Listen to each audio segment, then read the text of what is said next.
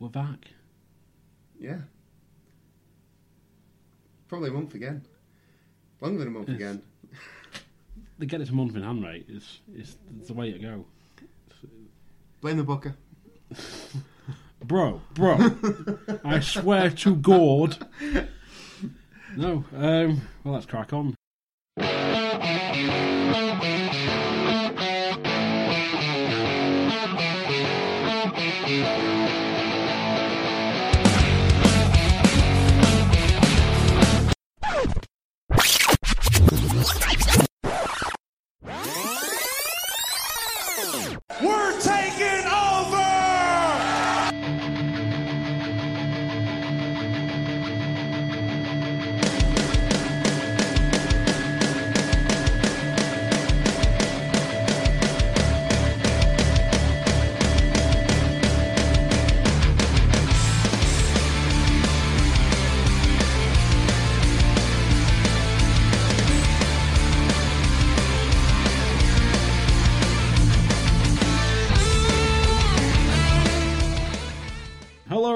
To another edition, another exciting edition of the Lost Art of Wrestling. Shut up. Kayfabe. Oh God, kill me now. This is why he doesn't book the show very often because I just piss him off. I changed the name of his like beloved podcasts. Let me rethink our friendship. After all these years. I was at your wedding. You were. It's not like I kicked your dog or something. True. Yeah. You're just shitting all over my my creation. I'm not. I'm not. I'm. I'm. I'm adding talent to it.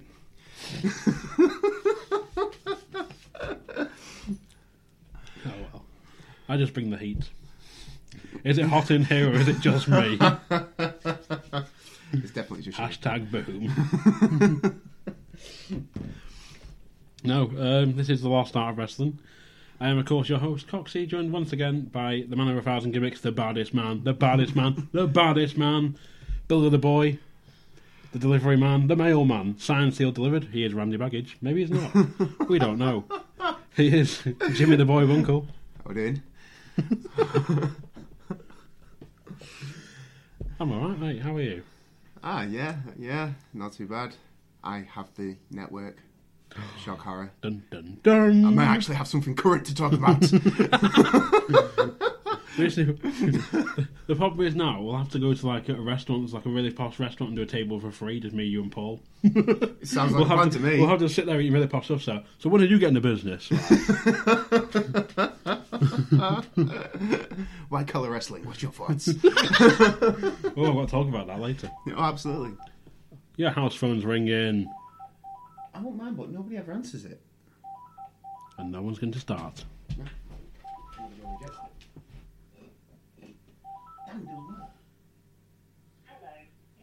Maybe it's your friends Simon Jade who were No, debating last week about us. no, no. They'll t- they'd The message other week. first. Alright. Yeah. Considering they said about we were wrong about was it Austin or The Rock, About Oh. Austin being, uh, who we'd save. yeah, who Yeah. would save? Yeah, because we'd save Austin and The Rock and then bury the Undertaker. Yeah. and they were like, no, Shocking. just shocking, Absolutely shocking. just wrong. But what do we know? We only have a podcast. so I'm hoping this comes out all right last time, considering we botched the second. Well, I botched the second half last time. Yeah, I was gonna say you watched the second half. I have nothing to do with the technical side of this. I best just double back, double back and check on myself then. yeah, probably. Right, we will return. There we go. We're back. No technical issues this time. Woo! We are the masters of botchery, Yes. sort of. Well, you are. Well, yeah, Arrive, present gold, leave. yeah. That's kind of my job. now you have to sign, seal, and deliver it. I don't edit it. No, you sign, seal, and deliver. Yeah, Not edit. gold. Every time. I can I can just hear the people now that's going silver, silver. so, so yeah, you've got like a fuck ton of topics. I've got about two. well, some of us actually put work in for this show. Some of us... I didn't even know we were doing it, mate. I told. I was waiting for You're confirmation. When you say to me, "I'll speak to the wife and let you know," you let me know. I did. No, you didn't. I did. I will show you the messages. You had a full 24 hours notice. Which is long enough. Was it? Was that notice, people? Was that notice? It's long enough for me to come up with a whole bunch of shit. That's I know that- we're still not doing Heatwave 98. Still. Because Coxy still hasn't put in the effort to watch the last half of it. well, two matches, whatever it is. One sitting I did it. Eight pages of notes, people. Eight pages of notes. That's your dedication. so, some of us work for a living. Not you! I'll have you know, I've been full time recently. Congratulations. I've been full time for 10 years. When you weren't stuck in your student loan debt. Still stuck in student loan debt. Fuck that shit. It's the cheapest loan you'll ever make. And it'll get wiped out. Soon, actually. Yeah, soon, Dun dun dun. I think. Yeah. Go for the near fall on that student loan there, bungle. Yeah, well, it was free. Um. So yeah, uh, what should we discuss first? Do you want to do one of yours or one of mine? Um, well, I Mine's sort of tying together, really, if anything. So Okay, well, I suppose I should. Well, uh, do you want to do the current stuff first? might as well. Right, current stuff. Um, I did watch the Royal Rumble. oh, I watched part of the Royal Rumble. um, I didn't watch like the nothing matches that I knew wouldn't mean anything. I watched AJ Styles, John Cena because someone somewhere, I don't know who, said that it was better than Okada versus Omega, which is going to be match of the year. It is not better than Okada versus Omega, and I will get into it. And I did watch the Rumble, and I did watch the Elimination Chamber as well, all yesterday, in preparation because I am dedicated to this show, unlike the host.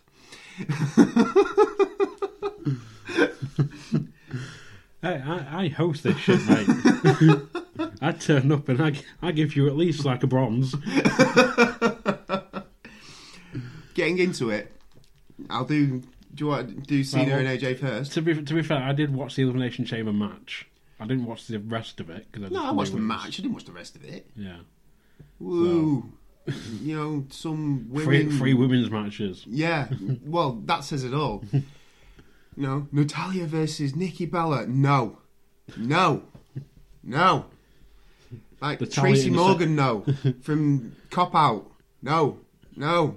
Natalya in the same Hell no. she's had for like five or six years now, going like the whole Randy Orton route. It's just shit. Dinosaurs. At least in terms of divas, Yeah. you know. So yeah, um, start with the Rumble. The actual Rumble match or the Cena versus Styles match first? Which Yeah, seen the? Styles first. Cena Styles, right. First note, Otunga sucks. David Otunga should not be a commentator. Just no. He has nothing of value to add. Has he not been away for like eight or nine years? I have absolutely no more, idea. If not less, but The last time I saw him, he had a cup of coffee in his hand that got bigger every week. a bit like yours. Yeah, a bit like my cup of coffee. Yeah, but seriously, right? I, I've got, I've got. These are s- s- some some classic lines from David Otunga. Look at John Cena's physique. He looks like he's ready. Well, I'm sorry, doesn't he look like that every week? Oh, look, look, he's like, um, look, look at, look, he's uh, flexing, waiting for AJ Styles. Like, he's he's like really intense. And I'm like, seriously. He just, he literally sounded like he wanted to bum him. he spoke about nothing else. He, did he speak about psychology? No. Except he he was, JBL attempted to bring some of this across and talk to him about how John Cena's never beat AJ Styles. How's that going to affect him? Oh, John looks ready. Look at his physique. He looks mm-hmm. ready. He looks like he looks trim. He looks, you know, strong. Yeah, but John Cena looks like this every fucking time. He looks no different. This needs to be one of the moments where, where JBL just looks, just looks over at David and goes, "You don't have a fucking clue, do you?" Well, if JBL wasn't phoning it in, I assume he would. Yeah. But JBL's gone downhill, well, probably since his debut. but to cover the match, I thought it was a very slow start, and I thought Cena looked off the pace. right. And bearing in mind, this is a match of the year candidate, apparently. Apparently. Um, and no disrespect to anybody who thinks who enjoyed the match, because uh, to be fair, it was all right. It was a WWE match. Um, I look, Ranallo was really good. Um, kind of almost Joey Styles esque in like the way that it was calling the moves more, and like he'd bring in talk about like trying to talk about the psychology and obviously the psychology they were building on essentially was AJ Styles has never lost to John Cena. Yeah. That was it. There weren't.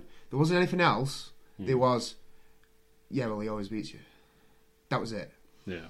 And then, obviously, how John Cena's been working out, and he looks like he's really up for this. You know, because he's part time now. And uh, yeah, no, just yeah, no. Um, so, what else have I got down here? Uh, no, one spot that I did I did note. I liked the uh, I liked the counter of the AA into the calf crusher. That was quite cool. That was uh, that was quite well done actually. Um, but this is one thing where I will talk about psychology, and one of the things that I really liked about the Omega and Okada match was obviously Kenny Omega was always working the same bit, always working towards his finisher, and never actually hit it. Yeah. Yeah, and that was really really good psychology because it made you believe that oh he hits that move it's over. Yeah. None of that in this. Everybody kicks out of everybody's finisher. More than once. More than once. No, with with the Okada Omega match, there was when they hit the um, the Dragon suplex off the, off the top, which Yeah. brutal. Oh yeah, yeah, And even still, couldn't finish him with it. yeah. But again, it's not his finishing maneuver. Yeah. You know what I mean? So you can do big moves without having to be a finisher. Mm. Like I've got in here. You know, they did so. He counted the AA into the calf crusher, which then got counted into the STF, and John Cena's STF still looks shit. He still hasn't timed it up, even though Stone Cold Steve Austin's told him to on a number of occasions. Yeah, it's still shit. And then that got reversed into AJ Styles doing an STF, and he started off doing it correctly, and then loosened it off so it looked like John Cena's, so John Cena didn't look bad. And you can clearly see him loosen it off, which I thought was, I was just like, and there you go. And then JBL, uh, then I think it gets reversed again into the STF again, and JBL starts like giving John Cena a blowjob live on air, essentially. You know, He's got, he's got a tap. He ain't gonna get the ropes. Like, yeah. Oh, so yeah, no, because he dra- he does that thing where he drags him away from the ropes Yeah. and And sinks then it back, puts and it then puts it back on. Yeah. He's like AJ Styles has got nowhere to go. He's got he's got a tag. We're gonna have a 16-time world champion. This is vintage John Cena. He's like the best ever. vintage John And I Cena. was like, oh come on. But yeah. Um, so anyway, carrying on. What John Cena thinks that one AA has failed. In fact, two AAs have failed. So he does a second rope AA. Because we haven't seen that before. And AJ Styles kicks out. Right. I was like, all right. That's I'm actually quite shocked. That's a standard WWE ending. That's normally what they do. They say, oh, we'll just do it off the top rope. It's obviously more more devastating. So then, what happens if that doesn't work? Do two really quickly, and that's how the match ends. so essentially, that fails. Then AJ Styles goes for Styles Clash, doesn't get it, gets AA'd, he rolls through and does another AA. Which I have not seen. Mm. But that's it. That, that that was the finish. So a move that he's hit four times in the match, at least four times, including one off the second rope, finally wins. Does that not make your finisher look shit? Yeah. And I mean, I've got, I, I, I've, I've glossed over the match there. I've done really quick notes because I thought, you know, I could have run into it and done a full play-by-play and written about four pages worth of notes on this match. I'm going to be honest. Yeah. Um, you know, if I was calling every single like little spot, but to me, it was very slow paced, especially at the beginning. And I don't mean like rest hold slow. I just mean that it looked sloppy and it was kick punch. And then like the hope spots that they did again was always kick punch. And then you just had everybody doing finishes. Yeah. It was like it was like the Rock John Cena 2 where the Rock rips his ab muscles Oh, up, like off. Yeah. And then all he can do is his finishing moves. Mm. So he could only do a rock bottom and people's elbow. uh, So John Cena can only do the AA because that's what they had to do. Yeah. They had to go home quickly. And as far as I'm aware, nobody was injured after this match because they were both on the next pay per view, which I think was only a couple of weeks later. Um, but no, I wasn't. It was standard WWE storytelling. And to me, WWE hasn't had a match of the year for a long time. And they're not going to start. No. it's going to take a lot, I think, to get the. Sorry, I'm just moving the laptop so it can get some air in. Oh, fair enough. Um, yeah, it's. I wouldn't. I've, I've seen clips, like highlights and clips of the match, but I wouldn't put it up there with It, Okada and no, Omega at no, all. no, it's not. It's not even close. Um, Uh, it's like I said uh, when we did the Okada and Omega match when we reviewed that. That was as close to perfect as I've seen a wrestling match. This wasn't that. This was a good WWE match, but a good WWE match to me is still like a two and a half star match. If you're gonna give, it- you know, gonna do the five star rating, yeah, it's stand, very standard storytelling. It was very. I- I've not seen the other matches that they've had, but I get the impression this wasn't too different. yeah. Um, and especially having seen the Elimination Chamber, which we'll come on to, they did the same spots. So it's like they could because there's a short turnaround time between the Rumble and the Elimination Chamber. Like they couldn't book a new match, they couldn't do a new match, so they just did. They just took the middle of this match and stuck it in that. I think it was only two or three weeks or something between the Rumble and Elimination Chamber. Yeah. But So obviously, the unfortunate, well, to me, it's an unfortunate thing is that that gave John Cena his 16th world title. I don't know what your thoughts are on that. Yeah, um, it was one of them. I, know, I remember us always discussing this a few years ago, and um, even sort of coming up to about the past two, three years ago, even possibly yearly, it's come up in conversation of will he do it or will he not? And then there's always the argument of people going, well, he deserves to, and it's like, but does he? Does he? Well, my opinion of this is, I get what they're saying, and John Cena talks about it in his in the in the promo package leading up to this uh, this fight this match, which at the beginning I suppose they keep go, they kept going on about a big fight feel, and to be fair, I can, I can get that. It's because it did seem like it was. I hadn't watched the booking up to it. Um, I wasn't. I thought the promo package was meh because it's essentially John Cena going, "Well, I've done this for twelve years. I've put the company on my back for te- you know, for twelve years, and I've carried this company. And then you come, you know, you're a great wrestler because you've had and you've earned being here, but you've not done what I've done." And AJ Styles is like, "Yeah, but I'm now. you're ten years ago." Yeah. Yeah. Which, again, fair enough. But you can't say that they were the best performing 10 years WWE's ever had because they definitely weren't. And the problem has been that there is nobody else. Yeah. So they keep trying to recycle. They trying to recycle everything through John Cena in terms of that the, the world title. Um, admittedly, this was, I believe they said this was his first title match in a year. Now, whether that was due to injury or whatever it may be, him just taking time off, probably a mix of both. Um, I don't think it missed him, and they've generated more new stars without him there than the whole time he was here.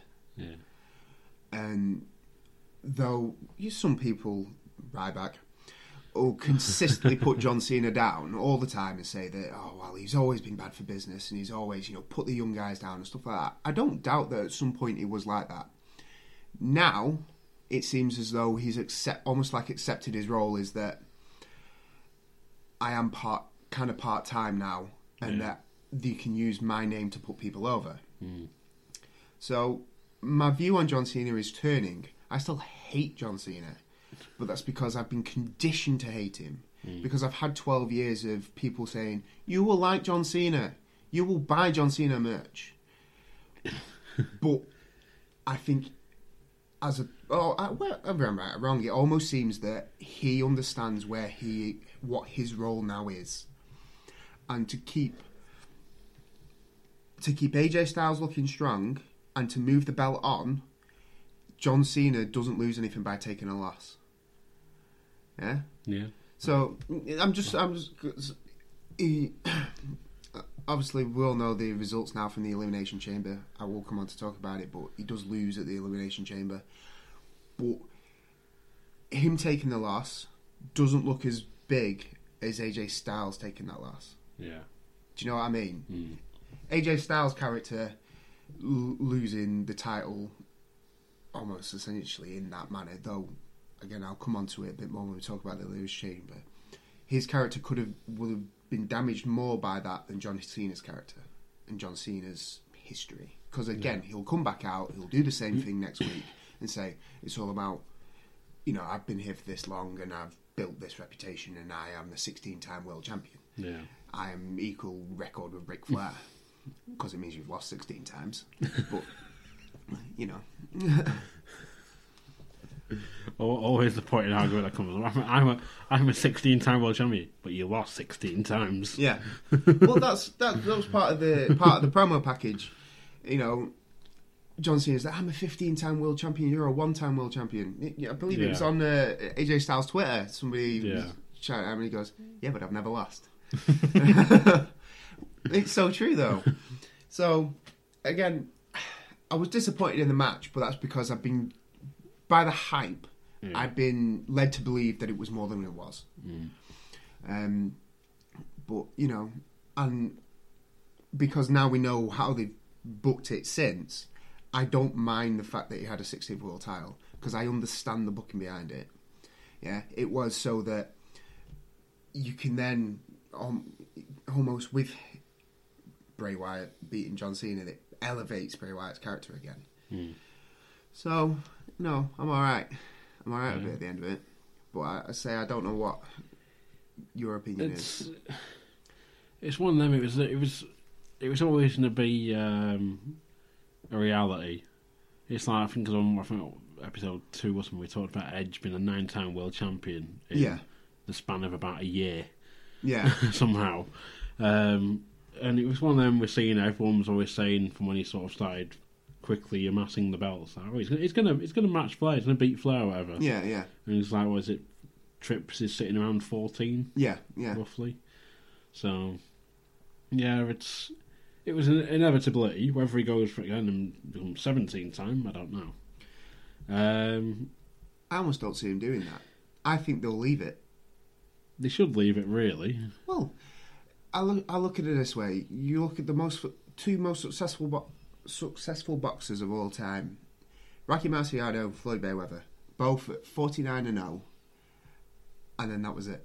Yeah, And Floyd Mayweather himself came out and said, "I don't want to beat his record. Yeah. I'm quite happy now." So, John Cena is like wrestling's version of Floyd Mayweather. Ric Flair is Rocky Marciano. Why would he go? Why does he need to be? He doesn't. He's he's he's made. He's set for life, and it keeps that precedent going Mm. almost. So then, when somebody does beat it, which I hope they never do, it's almost that bigger thing. So you still allow somebody else to be built up that you know that high yeah. almost. You're not beating one guy, you're beating two. Of course, then Triple H will book himself into the world title picture and win it another three times and take the record because that's a Triple H thing to do. But it's to get like we've seen though. It's like he is a merch machine. Yeah, But it's like Newton. He's got like seven thousand t-shirts and caps, wristbands, yeah. everything. But again, that's not. A, I don't. I don't have a problem with that. He is a merch machine, but he he, he doesn't need. He, like I said, he doesn't need a seventeenth world title, and he's that he's still obviously a draw. Mm. So you could put you could put him on in whatever match you want, and he'll be a draw. Yeah. Oh yeah. You know what I mean? So I'd almost I'd almost start booking him like I book the part timers. If if that's what if he wants to reduce schedule, which he does, um, you know he's. It's something that The Rock will always point to. You have me on your show and you get a bump in pay per view buys Yeah. because you do. Mm. Yeah, Lesnar's the same. Goldberg's the same. Yeah, well, I don't think Goldberg's that big, but People, there was a there was people a, will watch him. exactly. You, people will pay to watch him. Yeah. So John Cena can be that to you. Hmm. You know, I don't I don't see why not. He, you know, in I don't know, I don't know ten years time, whatever it is, five years time, he'd be considered wrestling's past, and you could do wrestling's past versus wrestling the future again. Yeah. Like you did with Hogan and The Rock, like you did with The Rock and John Cena, and you keep do and you can keep recycling that. 38. yeah, but why not? It's always a big draw. The Rock and Hogan is a better match than people give it credit for. Oh, yeah. How over was that match? The- Very. exactly. The crowd was exhausted at the end of it, so much so that Chris Jericho and Triple H got near enough no reaction Hmm. for the world title match Yeah. because that match had to be the end match. Like where where Rock Cena won, you know, once in a lifetime when the Rock goes over, was a fu- it. It might not be the best match of all time, but it was It was Like- hype. yeah. And you watched it and you knew it wasn't the best match of all time, but you were invested in it. Kids, you know, younger than us, who are John Cena fans now, will, and if they're still, if they turn off, if they're, whether they turn off, whether they're still watching in five years, when they turn into adults, teenagers, whatever, John Cena comes back for the first time in five years or whatever to do Wrestling's Future versus Wrestling's Past, they're going to tune in for that one pay per view event. They're going to buy it. Hmm. You get an extra million buys by doing that. Yeah. You tell me you wouldn't go for that? Fucking, yeah, of course they will. Walk, take that to the bank right now. Yeah. If they could, they book it now. So, I yeah, do it. It's you know, it works out best for everybody to me because he never he doesn't need to go over. He doesn't need to have that 17th world title, and he's pre- well almost protected as mm, well Fair point. Yeah. huh? without putting the young guys down. Yeah. Just a thought. We shall wait and see. It'll happen. I, if I could book, put money on it, I'd do it now. But obviously, you're talking in so many years' time. You don't know who that next star is going to be that they're going to push against him. Yeah? I tell you now, it'll be Mania 38, John Cena versus Trick Bradshaw. Calling it. All right, okay. Uh, to be fair, I thought you were going to say James Ellsworth. No, you would say James Ellsworth. oh God, we'll come on to that later. Does he still have a job? Yeah, Oh, dear. yeah, he does. oh dear. But yeah, Royal Rumble. What about it? Well, I've got the whole match. yeah, cover that if you want. Yeah, it's Right. Okay. Hang on. Let me open the book lift. List. right. Royal Rumble. I did watch it all hour and five minutes of it or whatever it was. And that's the Royal Rumble. so, Elimination Chamber. I'll do Elimination Chamber first if you want because it leads on to the conversation that we've been having. Yeah. It's I'll come back to the Rumble. works, buddy. I'll come back to the Rumble. I'll go with your judgment, Right. and I'll edit it to make it sound better. That's fine. right. Elimination Chamber match. First off, I like the new Elimination Chamber. Okay. I like it. I think it The squariness. It's it's it's not even that. I like the I like that the pods are all perspex. Hmm. Um, so that and obviously it's higher, so Yeah. that you can do spots off the top of it better and on top of the pods better. Yeah. I like that. I prefer it. Um, the mats on the outside, I don't think it loses anything by having the mats on the outside of it. Um, I don't think it's uh, it obviously isn't going to be quite as devastating looking. Yeah. Um, but again, I just think it was for why they've done it, obviously to make it lighter so that they can use it in more arenas, etc. I'm I'm quite happy with it. I thought it looked it still looked. It still looked like a menacing structure. It still gave me that feeling. Not you know obviously now the top's open Yeah. as well, so probably somewhere down the line somebody's going to climb out of there. Please don't fuck it up like TNA did. Get somebody who can actually make it and get them to try it loads of times first. Um, or have them go there at the start of the match rather than 30 minutes in when he's fucked. I can see them doing like a whole bit like the Hell in a Cell 2000 or Armageddon 2000. Oh, yeah, yeah. It's like yeah. take the, take this thing down now, and then someone just gets pushed off into like a, a truck full of hay. I don't mind that. to be fair, like the other thing with the perspex is because obviously they always do the thing where they break one of the pods by Yeah. throwing something into it. They always do that. They do it every year. Yeah, I don't mind if they did that on the actual thing itself. If they like, because obviously it's going to be one that's set up to break. Yeah. Yeah, but if they're on top of the pods, I don't mind if somebody goes through the pod, you know, to floor below. I don't mind if they go f- out of the Hell in a Cell through it. I've Hell in a Cell elimination chamber Yeah. through it. I just did a Ranallo. He fucking called it Hell in a Cell in the uh, pay per view. Um, bitch. so, th- I think that's it. Sets up a lot more. You can see more, which again I think is better. Um, one of the spots they did actually do a spot on top of the pod with AJ Styles and Dean Ambrose, and Ambrose was slamming his head into the perspex. Hmm. And actually, it was a really, really good. Sh- I thought it was a good moment. It was a good shot. You know, good visual. Yeah. You know, because you get like the smear of his face on the perspex as he like slumps down. Yeah. I thought that was quite a good visual. Whereas, no, normally in like a cell or a cage, you don't you don't get that like print left behind. Yeah. You don't get that image. But yeah, I- you've seen the elimination chamber match as well. Yes.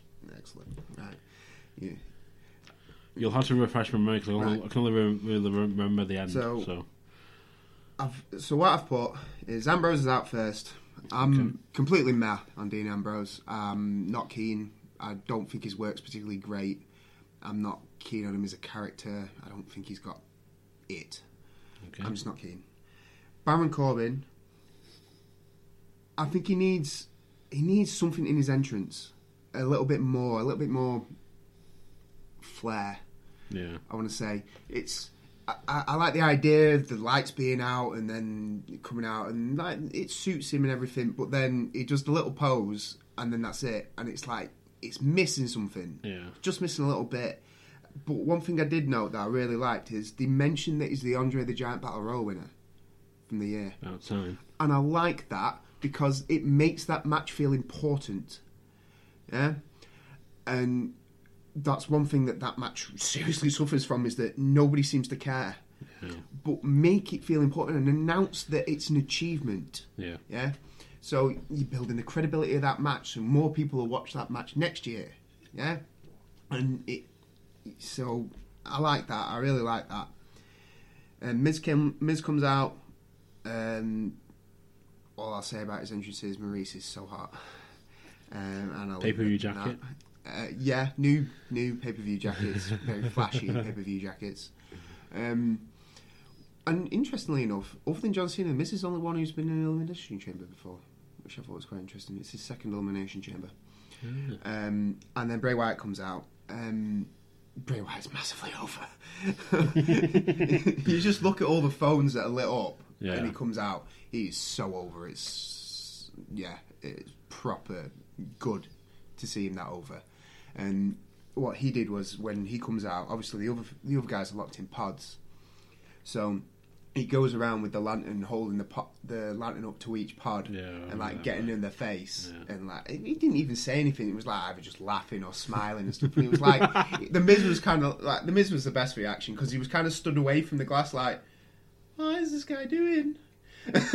I'm kind of like terrified of this man, which is what the Miz should be like though, because he's a coward. He's a cowardly character. That's that's what it's about. And I thought so. I thought that no, it's only a little bit of psychology. It's quite that was well played. It made me think it was like a rib on Bray Wyatt's part, just like sort of. I'm gonna see if I can make Bray character. I'll go. I'll go. Up to, I'll go up to the glass with the blunt and just start making weird faces and see who laughs. Yeah.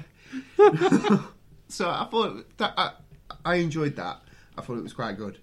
Um, so AJ and Cena start, um, and immediately they start talking about how great the match was at the Royal Rumble. And then they started to do spots that they did in the match of the Royal Rumble, like John Cena doing a sunset Yay. flip and um, AJ Styles doing the uh, Argentine backbreaker and stuff like that. And it was like, well, I've I've li- mainly because I've literally just flipped over and watched it. I've just watched the Royal Rumble match. I've just watched Cena AJ Styles. I got kind of bored in this bit because I'd seen it, and so Ambrose comes in next. I thought they actually did a good job of making Ambrose look quite credible, which I don't think he's done for a while. Uh, at least I, I've, I can't say I watch SmackDown every week 'cause I don't, but I thought it, AJ Styles Ambrose. I thought that whole feud wasn't that great, and he didn't come. He didn't come out of that feud looking too hot. It was when they put him against Lesnar last year at Mania, Yeah, and, he, was made pretty much got, he was murdered. Yeah, it just made him look a bitch. But no, so I'm not so. I'm not. I'm still not sold on him. But I thought, they say they did a good job making him look credible. Um, they set up a spot where John Cena double German suplexed Ambrose and AJ Styles, which looked shit.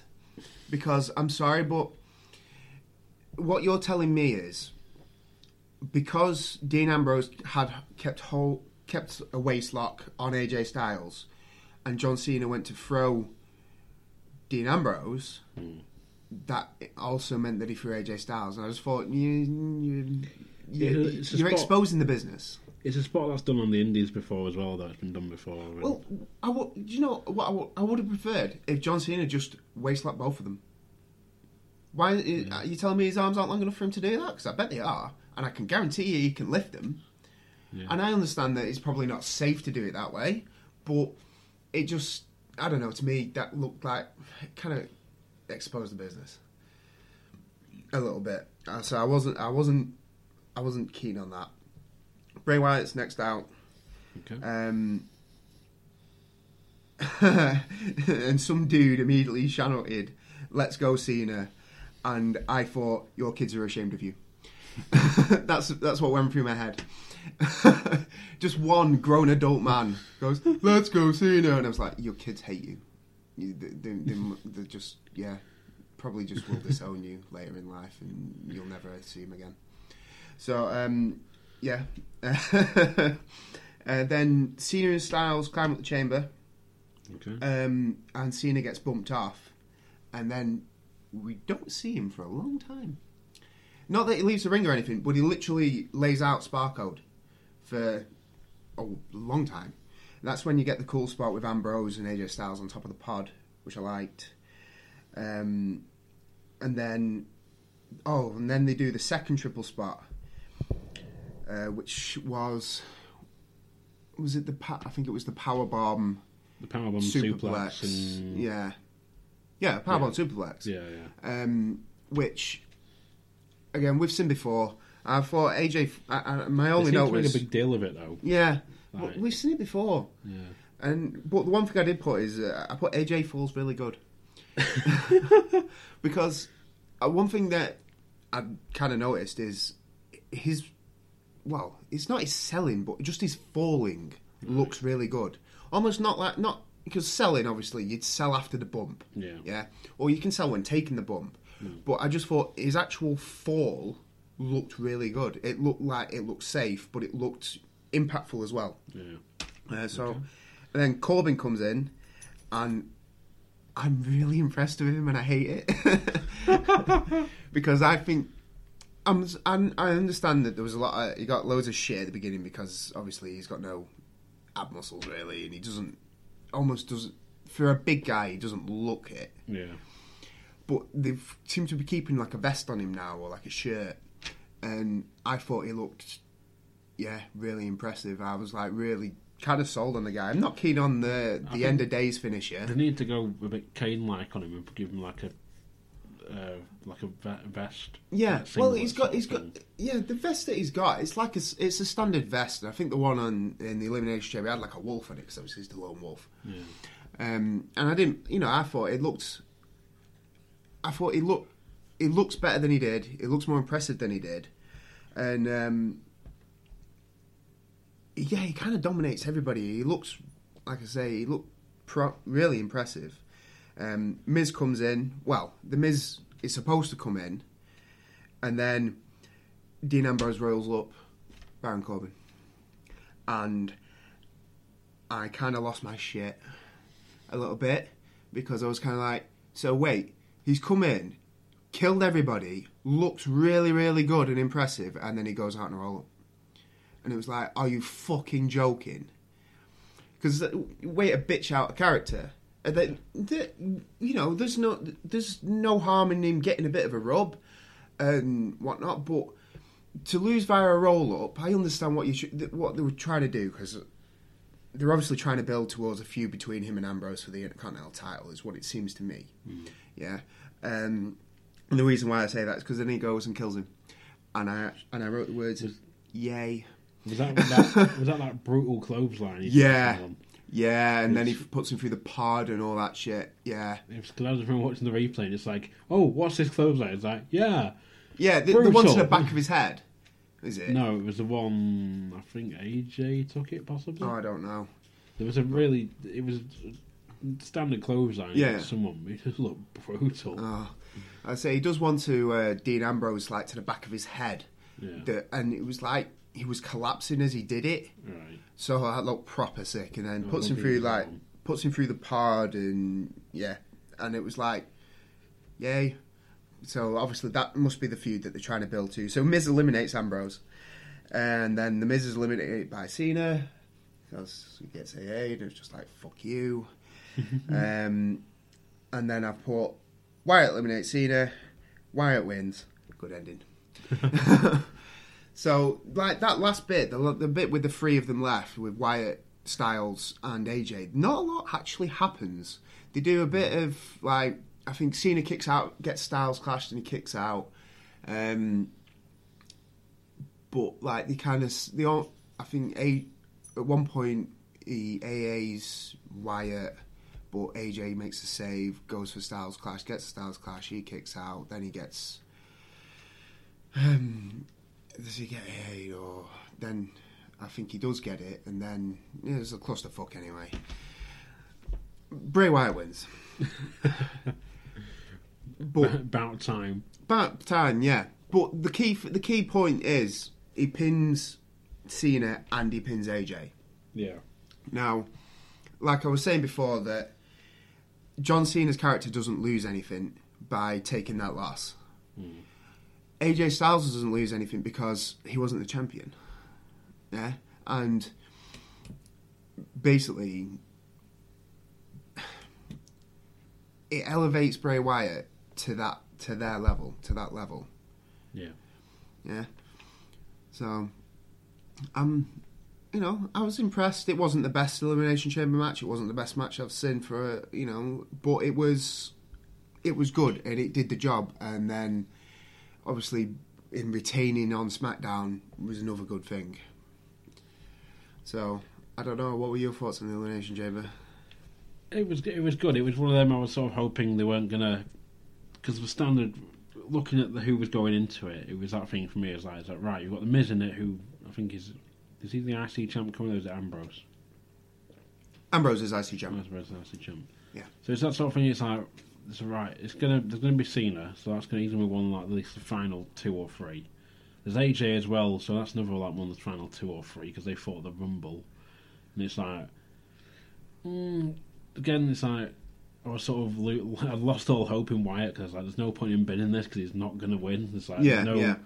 nothing. It's like the whole thing with it's like why is Randy Orton the Wyatt family for a start? Sort of comes down to it, and then that was going really well, and it's like right, I'm the elimination chamber, okay, and then there's the Miz.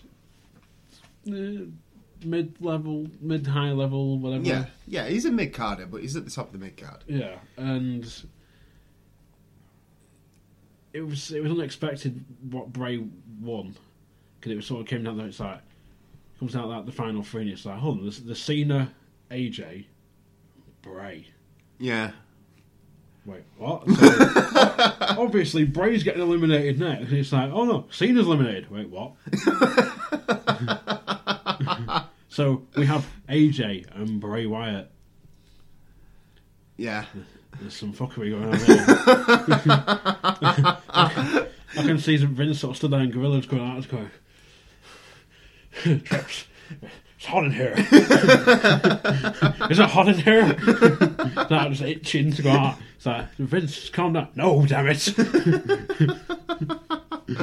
I just, it's gonna, it's gonna piss, piss on the belt.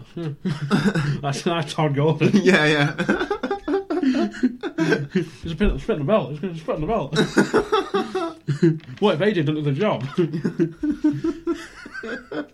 and um, I think if anything, there was there was sort of like a sigh of relief from the audience that came when Bray Wyatt won because it's like Yeah. the whole thing of just sort of it's about time and it is well deserved. Yeah, well, the thing that's most in- I find most interesting about Bray Wyatt is that he's actually never held a title. Hmm. He's never held a singles title until winning the world title. You don't see that very often now nowadays. So it's like he got elevated above the mid card without having to hold the mid card belt, Yeah, which doesn't happen to a lot of people. And you know, it's weird because everything was going really, really good with his storyline, and like personally, I thought Randy Orton being part of the Wyatt family was kind of it was kind of refreshing to be honest because it gave Orton something different to do and made him his character a little bit more interesting. yeah, And it created a more interesting dynamic in the Wyatt family, um, especially with Eric Rowan being out. Um, but no, I, I think it is thoroughly deserved. Uh, I mean, we'll come on to what this means after talk about the Rumble because of the result of that, and then I think it's a listener topic as well. Um, but I'm just like, it is it is well deserved. I just hope that it comes out the other side of Mania the same yeah, because it'd be really, really shit if he then loses at Mania for no reason. And the the thing is, they could never book it so that it's it, it's good that he gets beat. Mm. He has he has to go over, or you, you, just it's just like oh we give him the title because we can. It's like like we discussed before, like passing intercontinental title around like hotcakes. Oh look, he's had it for eight days. Let's give it back to the guy that won it off. but but you have one of them who's going, I'm I'm here to bring credibility to this title, loses it two days later. Yeah. It's fucking shit. Excuse my French. It's fine. Yeah, we're explicit rated. Yeah, Yeah, no. fuck it. But no, I, like you say, it's well, it's well deserved, and Well, it's, it's, long may he reign. It, it's not... All hail Wyatt! No, it's not often there's, there's guys that have come in where you've seen them from day one and you've sort of been sold on them, like I have with Bray Wyatt, because from the whole sort of his debut on, was it Raw or whatever, that the. Or Money. I think it was on a Raw. I think it was on a Raw. We did the vignette when it was. Yeah, yeah. They started the vignettes with the Wyatt family It's, stuff. um, but it was the one that saw me who was like, um, he's like, I don't have family, our brothers and sisters. yeah, And he's like, people are sheep, you understand me? yeah, yeah, and goes whole bit Charles Manson. It's like it's not the beginning. It's not the end. Yeah. It's the beginning. It's like, oh, everyone's bum all clenched shut then. Yeah, well, to be fair, that character to still have that character seem relevant. He's done a fucking amazing job because after the getting squashed by Cena, after getting squashed by the Undertaker, after he'd already lost at WrestleMania, I just thought to myself that this character cannot come back from that. Mm. You know, you, there's only so many times you can sit and watch somebody get buried yeah, yeah, and sit and watch somebody lose to a, older guys, you know, lose to people who shouldn't be beating him. And you know, again, he's never had that. He's never had that push with a title belt. He's never, you know, really been uh, what I call. He's never been the winner of a long-standing feud. yeah, Really, not since Kane, which was probably one of his first feuds. yeah. And then that was shit. I think They've got carpet. That's well opening from average. yeah. no, um, I think because I've heard rumours sort of going around from the past. I think it was just after the Rumble, before the Rumble, about Taker. Right. Basically saying he sort of normally, he always sort of goes around saying every year like, oh yeah, I'm, I'm after Mania, I'm done or whatever. Yeah. But normally he leaves it till quite late before Mania. Right. Whereas this time he's like, I guess that before the Rumble, he's like, after Mania, I'm done. Right. Which everyone sort of saying it's a bit peculiar for Taker to be doing. Like, normally it's like, normally, alright. It's like, yeah, you're done. Yeah, okay. See you next year. I've- yeah. but like, he's announced, apparently, if I take it, announcing at the Rumble, it's like quite early. It's Right, like they're all sort of a bit. oh, Does does he mean it this time? Then Yeah. sort of thing, possibly. to be fair, I've got I've got some stuff to talk about Taker as well. But um, hopefully he is done. Um, should have been done about four years ago. But, you know, whatever, whatever. The, the, you- uh, I'll come on and I'll talk about the Royal Rumble, but you're not gonna like it. it's fine. It's What now? Same. you are entitled to your opinion. You can, you can express it if you want to. And if that offends you, then fuck off. well, yeah, this is our show. But no, so good for Bray Wyatt.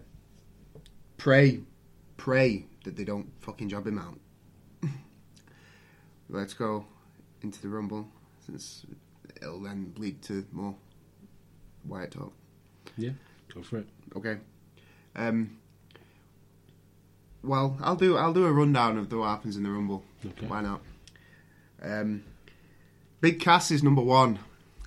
Fucking hate those guys. All the shit that they start talking Yeah. before they get in, before he gets in the fucking ring, I'm like, you're number one in the Royal Rumble. Get the fucking ring. You are not important. and it goes on and on and on and on. Yeah. Oh my god. Corey, Corey Graves said it best, and I, I actually laughed out loud. And he goes, I've had root canals less painful than this. yep, me too. Me too. It's fucking horrible. Yeah. Horrible. So, yeah, I really hated that. That was a terrible promo, and I'm sorry, but no, you're not going to win the Royal Rumble and go to WrestleMania. Who who do you think you are? Some fucking tag team wrestler. Go away. That's, I think we discussed this in one of the past episodes. It's like, does big would Big Cass sell tickets? Yeah, the answer is no.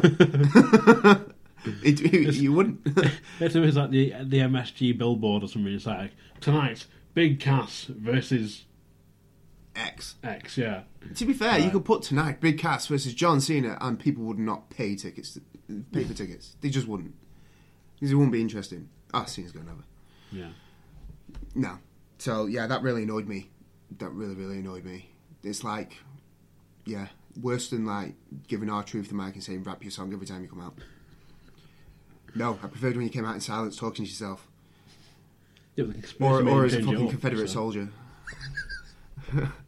that was amazing, by the way. That was actually entertaining. But nevertheless, um, number two, Y2J, yay. We like Y2J. We like him. Um, and I thought I hate Lawler. Um, and Big Cass does not look seven foot tall because he doesn't. He really doesn't look that big. And they were like, he'd join if he wins the Rumble, he'd join some of the biggest ever winners of the Royal Rumble, like the Undertaker and somebody else. I can't remember the name of. Neither of whom are seven foot tall. you fucking morons. So yeah, um, that kind of frustrated me. Castillo, Kalisto, Castillo, Kalisto. Kalisto, Kalisto, whatever he's called. Yeah. The, no idea why he was there. Uh, I have no notes. Um, I've literally put Kalisto dash. That's it. Uninteresting. Not bothered. Go. Stand, standard lucha. guy. Yeah, but standard filling up the ring. Mojo, he's awful and an idiot.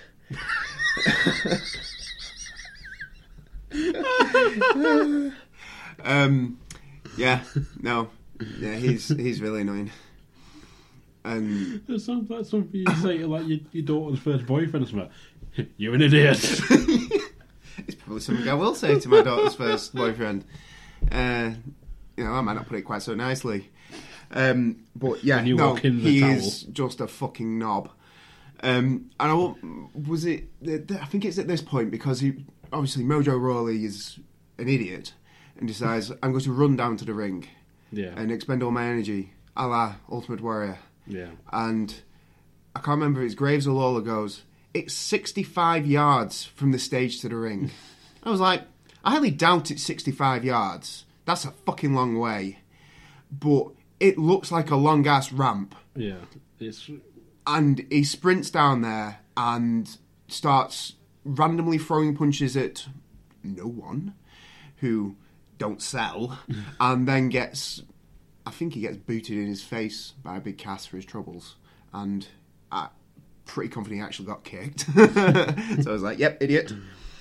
Um, and at this, at this point, the, uh, Jericho has the longest time ever in the Royal Rumble. Um, over, he's been in for over four hours over, over his uh, career. In I think it was his twelfth Rumble. This, so Fucking that took him above Michaels and I can't remember who else was. possibly Kane. I think comes. Uh, might- No, not Been, Mysterio. might have been Kane. But the, the other thing that they did mention uh, is, and I, I quite like, because we talked about Shawn Michaels, Right. is that only two people have ever won the Royal Rumble from number one Shawn Michaels, and they don't mention the other one. Stevie Richards. they just they just don't mention him. Which, you know what? I don't mind that. You don't have to, because anybody who knows anything knows who you're on about. yeah, Benoit, Stevie folks. Richards. Chris Benoit. Steve Richards. So yeah, um, and then number five, Jack Gallagher, who I didn't expect to see, um, mainly because he's British, and I really didn't think that they'd let anybody in. um, but um, NMQ King says something bad because he has to put down the British guys and the guys who are smaller, and I've written the word cunt. um, I believe it's something derogatory about his uh, his mustache or his hair. Oh, it might have been his umbrella. Something along those lines. and yeah, it's well shit on Lawler's crown, his shitty t-shirts. Yeah. Um, Yeah. Basically, him being Jerry Lawler, him, his his mullets they had back in '96 or whatever. him being a pedo, Yeah, um, you know, all of the above. And to be fair, Jack Gallagher comes in and does what I believe he's there to do, which is provide some comedy relief, uh, which he does with the umbrella, which I believe is called William the Third, or Sir William the Third. yeah. Um, so yeah, to be fair, I actually thought the comedy was quite humorous. I thought it was quite good. Um, did a little bit of work with Jericho, so that was quite nice. Um, but as you notice, the ring's starting to fill up already. Uh, number six, Mark Henry, and Michael Cole calls him a Hall of Famer. Or, and I was like, As he's he not. rides in- down to the ring in his cart. uh, yeah, well, no, he did walk down to the ring. It took a fucking long time because he was busy, like, hot dogging with the crowd. Um, because he's a Texas native and they're in Texas. I Oh, I, thought he was in. I thought he was one in the carts. Like, No, no, yeah, no. So Mark Henry comes down. Um, yeah, he's not in the Hall of Fame, just so you know. Uh, he's just not. Um, oh, Jack Gallagher's gone. He gets eliminated at this point, but he, uh, the, what they call the Mary Poppins spot, decides to jump off the top rope with his umbrella open, like he's Oh, trying he's to fly. in 205. It's Yeah. really good. it's really funny. Um, but yeah, he gets eliminated. Um, and, you know, I'm fine with that. It was, you know, it was a comedy spot, and I quite liked the. Co- I thought it was good comedy, and he had a relatively good showing for obviously a small guy coming out in the Royal Rumble. Um, number seven, Braun Strowman, who kills everybody, and then yeah, he eliminates Mojo Rawley. Yay! He eliminates Big Cass. Yay! Uh, and Kalisto eliminated as well. Yay! and then, of course, that leaves Mark Henry, the only one in the ring, and they have a face off. And um, I actually put a note that I thought Braun Strowman actually looked a lot more impressive than I expected. Um, though obviously these guys that he's eliminated aren't, you know, they're not the you know, top of the card. They're obviously jobbers. Um, but what I remember of Braun Strowman was him looking really, really slow and not very athletic, and it being dead boring. And uh, to be fair, I actually came out of this this spot thinking, actually, he looks half decent. He looks like he looks imp- more impressive than I imagined, and like that, they call, they call him the monster among men. That's the the gimmick they're going with. Um, and I thought this gave him a good showing. Um, and they do the face off with Mark Henry because obviously Mark Henry's in his home state, and we've got to give Mark Henry a spot. Bear in mind, we're only at number seven here, people. Yeah, in the Rumble, and uh, Henry gets eliminated um, by Braun Strowman. Sami Zayn's next at number eight, and And obviously they've they've been been do- they've been well exactly. They've been feuding, and it was like oh of course so I saw that coming, um, and then um, the big slow comes in at number nine. Um, just so that they can do the you know the fucking stupid oh it's big man versus big man again but bear in mind you'd done this spot four minutes ago Yeah. with Mark Henry. So why are you doing it again? What what what, purpose does this serve? Yeah. So Big Show comes out and starts throwing these shitty body punches that li- I put here looks like he's milking a cow. Because it does. It looks like he's vigorously trying to trying to get milk out of a cow's udder. Yeah. They're also the man with the worst spear in the business. Yeah, it and it's a clusterfuck. He does that thing. They do the thing where he barrels into him, trying to throw the shitty body punches, which is what I'm trying to describe to you. And he basically gets. He tries to throw Braun Strowman out, can't do it, and then Strowman throws him out. And he's they spend an eternity with him, basically doing like a one-armed handstand over that, uh, like on the ring apron. They spend an eternity there and then he eventually just falls out. I was thinking, oh, Sami Zayn will come in and do like a, a and, you know, drop do like a drop kick, Yeah. yeah, and he'll fall out or something like that. You know, even to the midsection, and he can still take the fall that he takes anyway because he basically pivots on that hand and lands on his feet. But they don't do that. It just spe- just take fucking ages, and then he just pushes them out anyway. And I'm like, yep, that was well worth it. Uh, now, number ten, the perfect ten, Tye Dillinger, who is over as fuck, way more over than I thought it was going to be. I, I mean, I've only just got the network. I haven't had a chance to watch some uh, NXT shows and stuff. I know he's been in the NXT title picture and had a few losing efforts and stuff, I believe. Um, but he was really over, and I was still kind of quite. I was quite impressed with him, and obviously he forms, you know, the uh, like an alliance almost with Sami Zayn because they've got Braun Strowman, the big man, and as they always do in the Royal Rumble, all the smaller guys have to gang up on the bigger men because that's the only way you can get them out. Um, you know, but it was just punch kick, and it. But I was, like I say, surprised by how over he was. Number eleven, Ellsworth. Yes, Oh, Christ. but he won't go in the ring. and they spend more time talking about his girlfriend than they do him. And he still won't get in the ring. Two minutes later, he's still not in the ring. Dean Ambrose comes out. And Ellsworth gets eliminated immediately.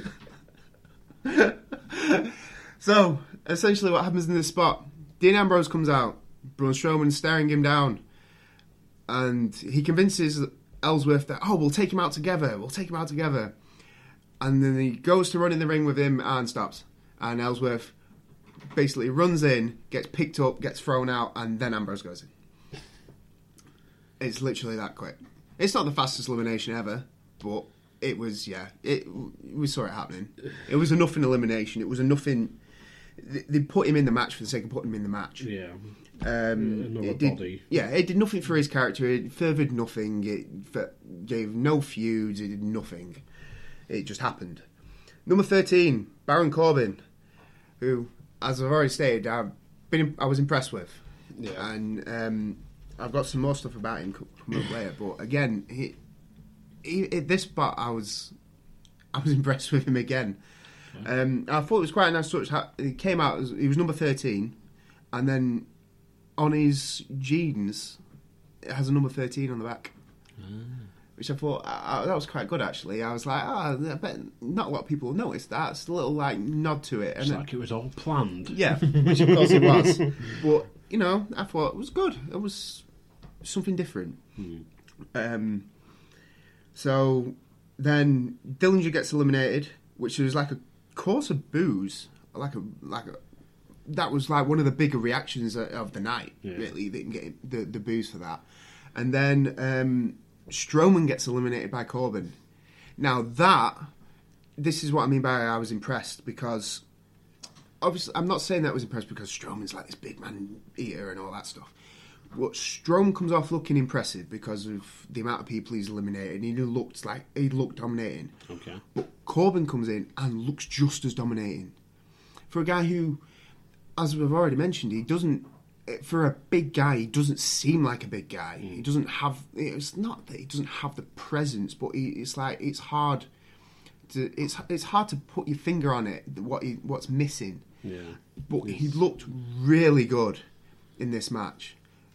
For and in that elimination, it was like like the way they did it was impressive, and it made him seem almost more than I, I'd thought, like more than he's appeared to me in the past. Um, so I'm I'm kind of high on this character. Uh, considering a few months ago, you know, right back at like podcast one, I was kind of like, well, what you do with him, he's not going to do anything. you know, it don't mean anything. Blah Yeah. blah blah. So I'm uh, I'm quite shocked. Um, Kofi's number fourteen, and of course it doesn't make any. It just the only reason Kofi Kingston's there is because so they can talk about how great he is and how he fakes get well, he doesn't get eliminated and stuff. The spot that he does in this one is the worst one so far Yay. because he climbs up to the top rope. I remember- He climbs up to the top rope, and it must be it must be Corbin. Goes to try and eliminate him, and he jumps back onto the ring post. Right. This the, I can't. Remember, um, it must be Corbin. That's the only guy I can think is still in the ring. Tries to like take us like to take a swipe at him, and he ju- hops over it and lands on his chest on the ring post. Yeah, that was the mo- noise I made. It went, "Ugh!" and then carries on. That's his elimination spot this year. Because he didn't do anything else. That was his elimination spot. I was like, that was that A must have hurt and was just shit. Like Yeah. the hand, the walking on the hands thing, great. The walking along the the the barricade, that was even good. But that one was shit. That just sucked. You know what I mean? Um, Yeah. it- it- it- you can only do them for so long before you run out of ideas or before they get less and less spectacular. So, you know, stop it now. You know, they don't need to talk about it anymore. They don't need to, you know, mention every time that, oh, how's he going to escape elimination this year? Because that's literally all they did on commentary. Oh, he's used some spectacular ways to avoid being eliminated. Yeah, but he always fucking gets eliminated in the end. Yeah. So, what does it matter? Miz comes out. Maurice's wow is what I've written down. Wow, that's yeah. So, um, oh, this must be where. Just, so, um, yeah, that's what I put for Miz. Comes out. Sheamus, boo. Um, yeah, so we were just talking about how pissed off he is because he's already lost the tag titles on the pre-show. I believe it was. Um, Oh, this is something I have pointed out. Chris Jericho, when the Big Show comes out, Chris Jericho tries to give him a code breaker and gets the weapon of mass destruction and gets knocked out. And either the refs pull him out or he falls out of the ring Right. under the bottom rope. He comes. This is. He comes back in right at this moment in time when Sheamus comes in, gets bro kicked and gets knocked out under the bottom rope. so Chris Jericho has been knocked out and sat on the floor for about 10 minutes, comes back in, gets immediately knocked out, and goes and sits on the floor for about 10 15 minutes. Not a bad plan. I thought he was brilliant. Um, uh, then Big E comes out, so obviously you're leading towards the whole in a new day coming out now, Yeah. and you, as you might have realised, your mid card wrestlers are coming out and your tag team wrestlers are coming out. So we're going to start filling up the ring again. Standard WWE formula for a Royal Rumble. Um, Rusev comes out. I put Lana would get it um, if I was single. Um, so yeah, not really much else to say. He's got a thing on his face. I assume he has broken cheekbone or nose or something, or kayfabe he does. I don't But- even know. yeah, no. The his character is slowly being ruined. Um, Xavier Woods, or uh, as I put, uh, Consequences Creed, uh, comes out. Um, so you've got the whole of the new day in, you know, because Yeah. we're building the tag teams up here. Cesaro, oh, I missed Cesaro out. So again, tag teams. Um, oh, and he's still doing the swing thing. Just basically does a Cesaro swing to everyone Yeah. except Sheamus, who he was going to do it to, and then I think it's Sami Zayn kicks him in the head or something. Um, so yeah, I've actually written down basically got the mid card in the ring. Uh, Bray Wyatt number twenty one. I've written nothing. Um, Apollo Crews number twenty two, and now I think there were. I've put down that these were boring chants, but I actually think they were Goldberg chants. Like when I re-listened to it. Yeah. Um, so again, everybody knows Goldberg was going to be in the Royal Rumble, so they've already started calling for him. Uh, like I say, you've kind of got your mid card in the ring. This is probably about the time when this usually happens.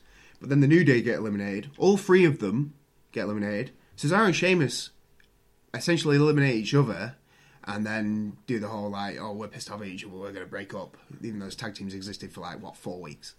So nobody cares. We've already done a best of seven between them. We do not want to see it again. We were bored then.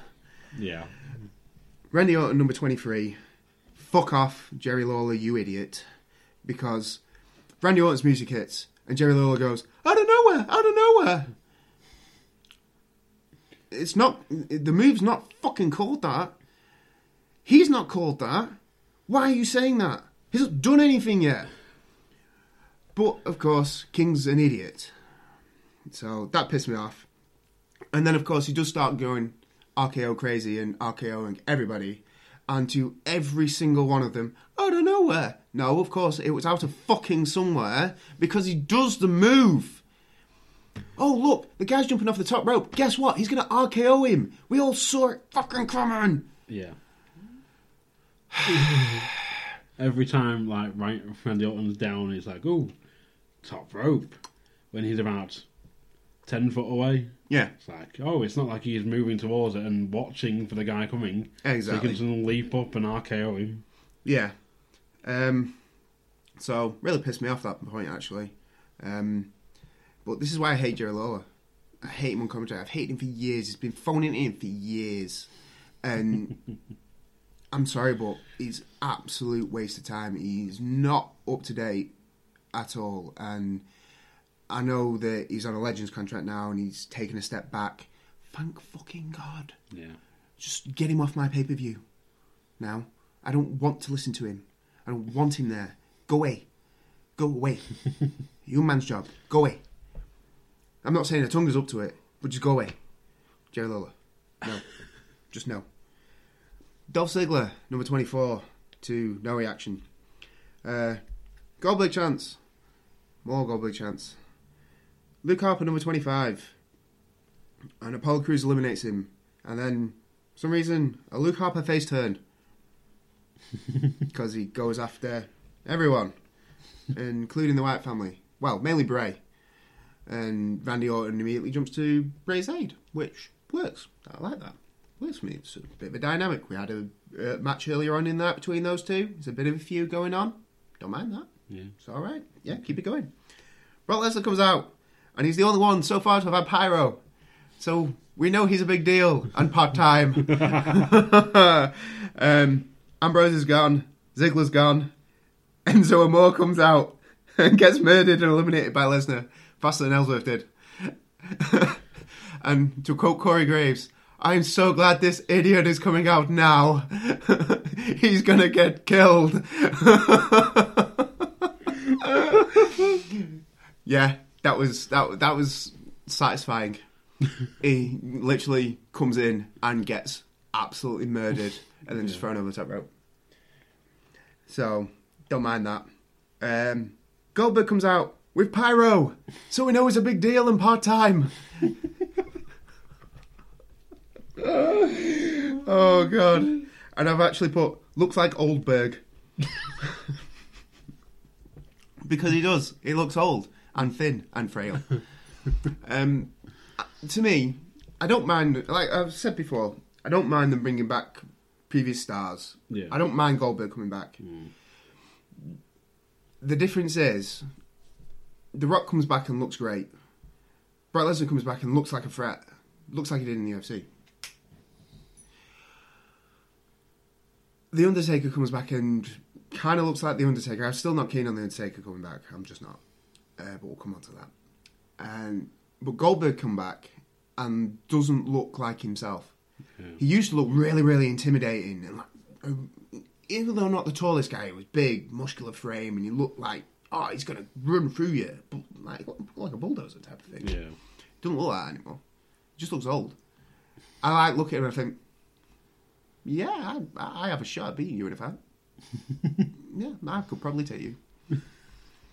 Which is not not good because you're trying to build this guy as the guy who's beating the beast, the guy who's beating the guy who beat the Undertaker streak, the guy who beat the most threatening man in WWE today.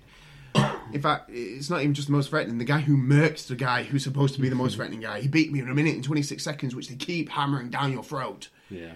Yeah. Yeah, no, I'm not keen. Um, so, yeah, well, Goldberg eliminates Brock Lesnar. Again, murking him. Just, just a spear and then throws him out, pretty much. And I was kind of like, oh, right. Um, yeah, wait until they start talking about, oh, it's because he targets the diverticulitis. That's what it'll be. He targets that weak midsection. Nah, yeah. Taker comes out with Pyro because he's a part timer and old and just for men. He's definitely on the just for men. Oh, his hair and his beard were blacker than they were 40 years ago. It looks Well, ridiculous. considering Taker's ginger. Well, he looks totally ridiculous. And this pissed me off because he comes out and basically him and Goldberg going on an elimination spree. Rusev gets eliminated by Goldberg, making Rusev look weak. Corbin gets eliminated by Taker, which makes Corbin look weak after he made him look really, really impressive earlier in the match. And he just gets eliminated like any other But bitch. they've, they've both been in for a while then, haven't oh, they? Oh yeah, yeah, yeah. So- So, Corbin's been in since number thirteen, and we're at number twenty nine now. So he's been in for about forty minutes, I think they said. So that's And pretty Rusev good. came in at 18. Yeah, Rusev was in at eighteen. So again, okay, they've been in for a while, but it's not the people who are eliminating you don't need the rub. Yeah. They don't need it. They're part time. Why are you making the young? Baron Corbin should be just based on the last two matches that I've seen him in, the last two pay per views, should be somebody that you're saying this is going to be the future. This is a future star, and you're having him fucking job out to fifty year old men hmm. for no reason, for nothing. Pisses me off. So then, Luke Harper gets eliminated by Goldberg. Another man who should be getting pushed, who you have literally just started to push in your main event picture. I'll get eliminated by some fucking old guy who's grey. Grey! Can't even be other using just for men. Can't afford it, probably. Fuck's sake. Goldberg gets eliminated by The Undertaker and starts crying because his dream was to win the Royal Rumble and then go on to main event WrestleMania and win the world title. Oh, wait, guess what? He's got a match at Fastlane anyway for the world title. Hey guys, check out NowThatI'mOlder.com every Thursday for a brand new episode of the podcast Now That I'm Older. It's a show about how getting older sucks but can be awesome at the exact same time with your host Shane Smith Woo! Wheeling dealing, limousine riding, jet flying, son of a gun. and Ken Baldwin. The best there is, the best there was, and the best there ever will be. We talk about things that happened to us when we were younger. We talk about some random news stories and we basically just sit around and shoot the shit. So check out NowThatI'mOlder.com every Thursday for a brand new episode. Thanks a lot. So, yes, Goldberg crying. Pussy. But yeah, don't forget, comes out next night and Raw, whines and complains a bit, gets a match at Fastlane. So, did it matter? No. um, and then I put Roman Reigns, boos ring out. As they should. Because Did they get pyro? no, he didn't get pyro, despite being number 30. Full time. Yeah, full time. and, you know, yeah. Taker as a gut. I put. Uh, it's the first time I realised Taker actually looks fat now. Really fat. Then I've got Miz is gone. Sami Zayn's gone. Y2J's at 59 minutes now, which I thought was quite impressive. Taker has been gone. Roman Reigns eliminates The Undertaker because it's his yard now and he's the big dog in his yard. yeah, no, that was really that. that but this will bring us on to what I think they're going to do at WrestleMania, which is going to have Roman Reigns versus The Undertaker, which will be shit. Yeah. Well, it's the the sort of the leaning towards. I've heard rumours that he's going to be Cena Taker or Reigns Taker. They're to have Reigns versus The Undertaker and have Roman Reigns go over because he needs the rub. Shh, that match will suck balls. Yeah. That match will be awful. Yeah. So yeah, that's what they're gonna do. Um, well, at least that's what they're building up to with the Rumble. So nah, not looking forward to that. Just now. Um, I put, oh, Roman Reigns eliminates Jericho. Yay! No. Final three: Wyatt, Orton, and Reigns. And I was like, yes, beat down. it was like, no, Bray's gone, and then Orton wins. I was like, yay! And I put crowd cheer just because Roman Reigns lost. it was basically anyone other than this guy, Yeah. and it was. And again, this is where we'll carry on a bit. Is they've set up Roman Reigns versus the Undertaker. Nobody wants to see that, mm. but they're going to do it because mm. Roman Reigns, for some reason, is Vince McMahon's boy. And of course, like I say, he needs the rub. Um, Randy Orton go, going over and winning the Rumble. At this moment in time, I wasn't happy about it, but I wasn't mm. against it. Right. When this, when I suddenly realised, fuck, they're going to do Orton Cena again. I was like, ah, bollocks. Yeah. The the entire internet sort of face palm about it's like really again. Yeah. Which so I'm glad that they, uh, I'm glad they didn't do that. And then if you carry on in the storyline, obviously, uh, basically my final note on on the uh, Royal Rumble was that Baron Corbin was the most impressive character. I thought. I thought he was the, had the most impressive outing until his elimination, which made him look kind of like a bitch Okay. which pissed me off. but other than that, it was a standard formula for a Royal Rumble. It was a hmm. standard Royal Rumble. There was no surprises. There wasn't even like a big like normally they have the one guy from NXT come out and look really really Yeah. good. Tye Dillinger come out. He did a bit, but he they didn't make him look impressive. He didn't do anything spectacular. It was just hmm. punch kick and like a standard Rumble match Yeah. is. Um, you know, I know everybody was pissed off that Samoa Joe didn't come out, uh, but he did obviously the next night Raw. Um, so it was average at best, um, if not bad, just because the fucking putting the old guys over at the end, you know, making all your up and coming stars look weak, um, which they didn't need to do. Yeah. Um, but I don't know. What were your thoughts on Orton winning? It was one of them when it sort of it's like obviously before elimination chamber. It's like oh yeah, we get Cena Orton again. Yeah, no, said no one in wrestling at all. Yeah, Um, but then it's like after elimination chamber, I was talking on the rad about it, and I sort of said, well, I reckon they're going to sort of do a whole bait and switch and lean towards the triple threat at Mania.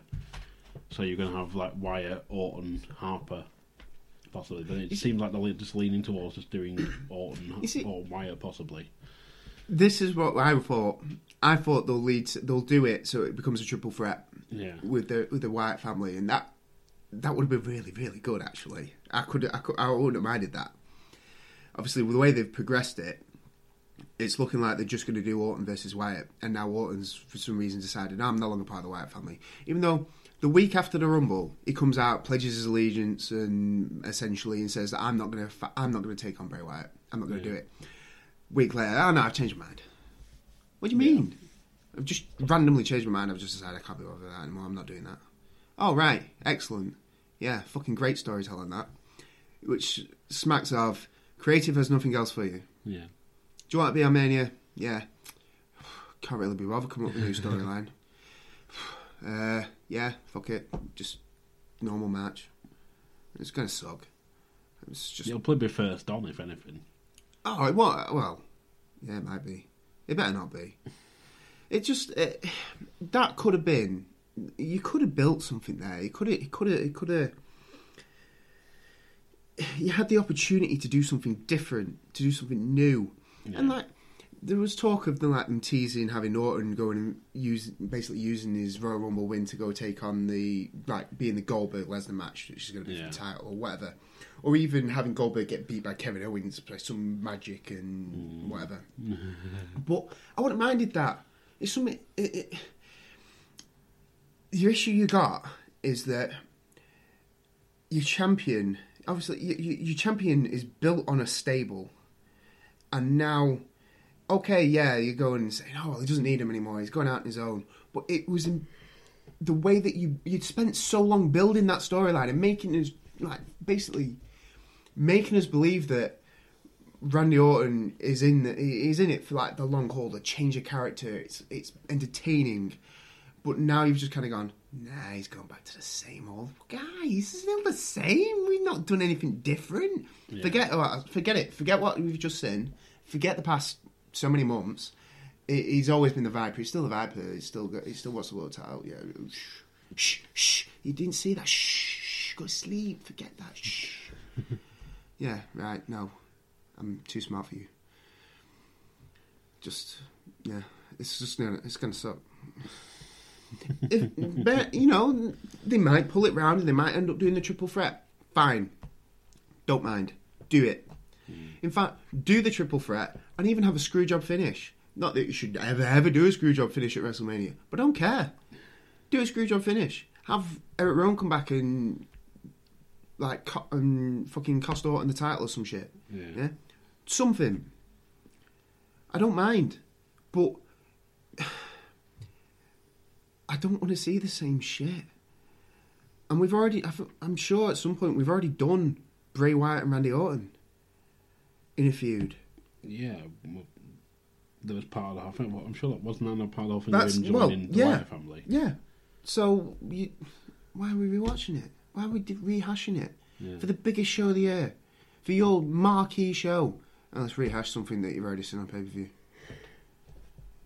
Yeah. Always It's- lie. Well, no. It's, uh, it just Menu, mate.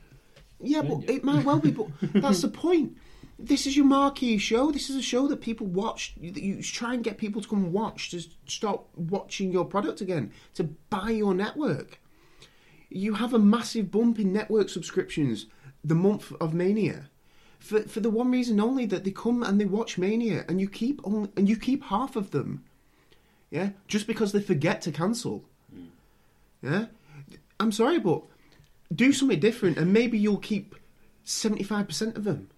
Maybe we'll keep three quarters of them rather than half. I think there's part of that thing there's all that with the whole, especially with the Okada Omega match and how many people have watched that. I think they're gonna they probably sort of watched that closely and gone, so so right, we need to somehow find a way to top that. And it's like, oh, I know, Lesnar Goldberg, and everyone's going no. Yeah, but again, Lesnar Goldberg, we fucking seen it and we hated it. Why are we entertained now? you watched that WrestleMania. I watched that WrestleMania. Yeah, Stone Cold Steve Austin was in the ring at that WrestleMania and fucking couldn't save it. yeah. Uh, Even he calls it one of the worst matches of all time.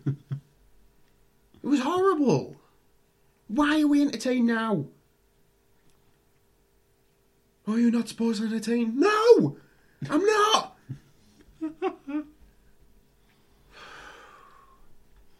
I'm not! Do you need a cookie, Bunkell?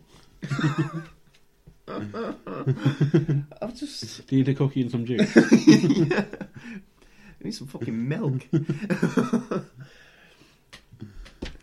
Oh, just no. Just it's just. Tell me I'm wrong.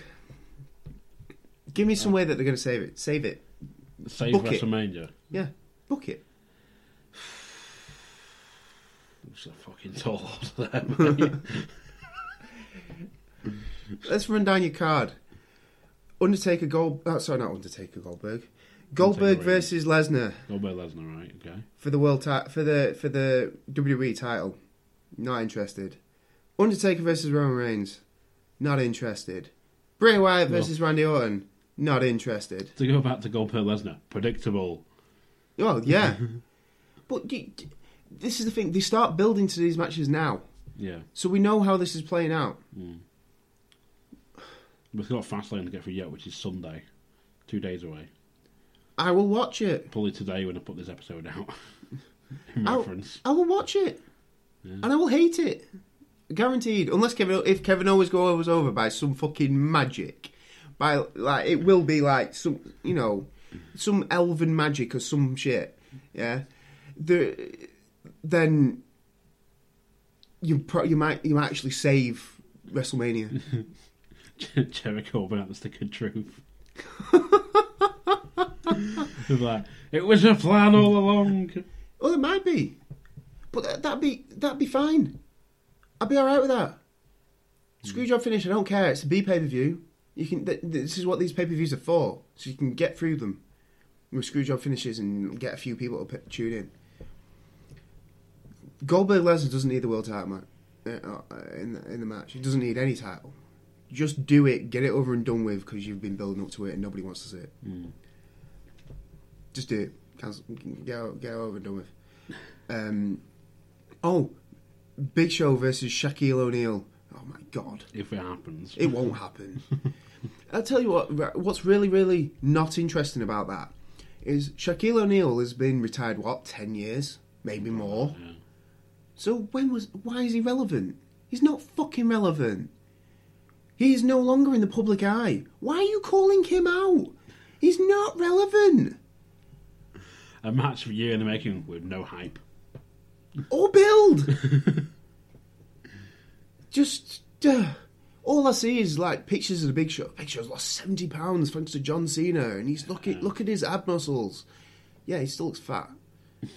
He still looks fat, and he's getting ready for a match that nobody wants to see, and that has no build, and we don't know why they're doing it. Yeah. And O'Neal is like possibly backing out of it now or something. Yeah, because he's hurt apparently. Yeah. But the, the man's So not a wrestler. There's a whole thing I saw about Big Show. He's like, I'm in the gym and I'm working out every day and I'm like watching what I eat and stuff. And he's like, O'Neal just sat at home watching cartoons and eating donuts.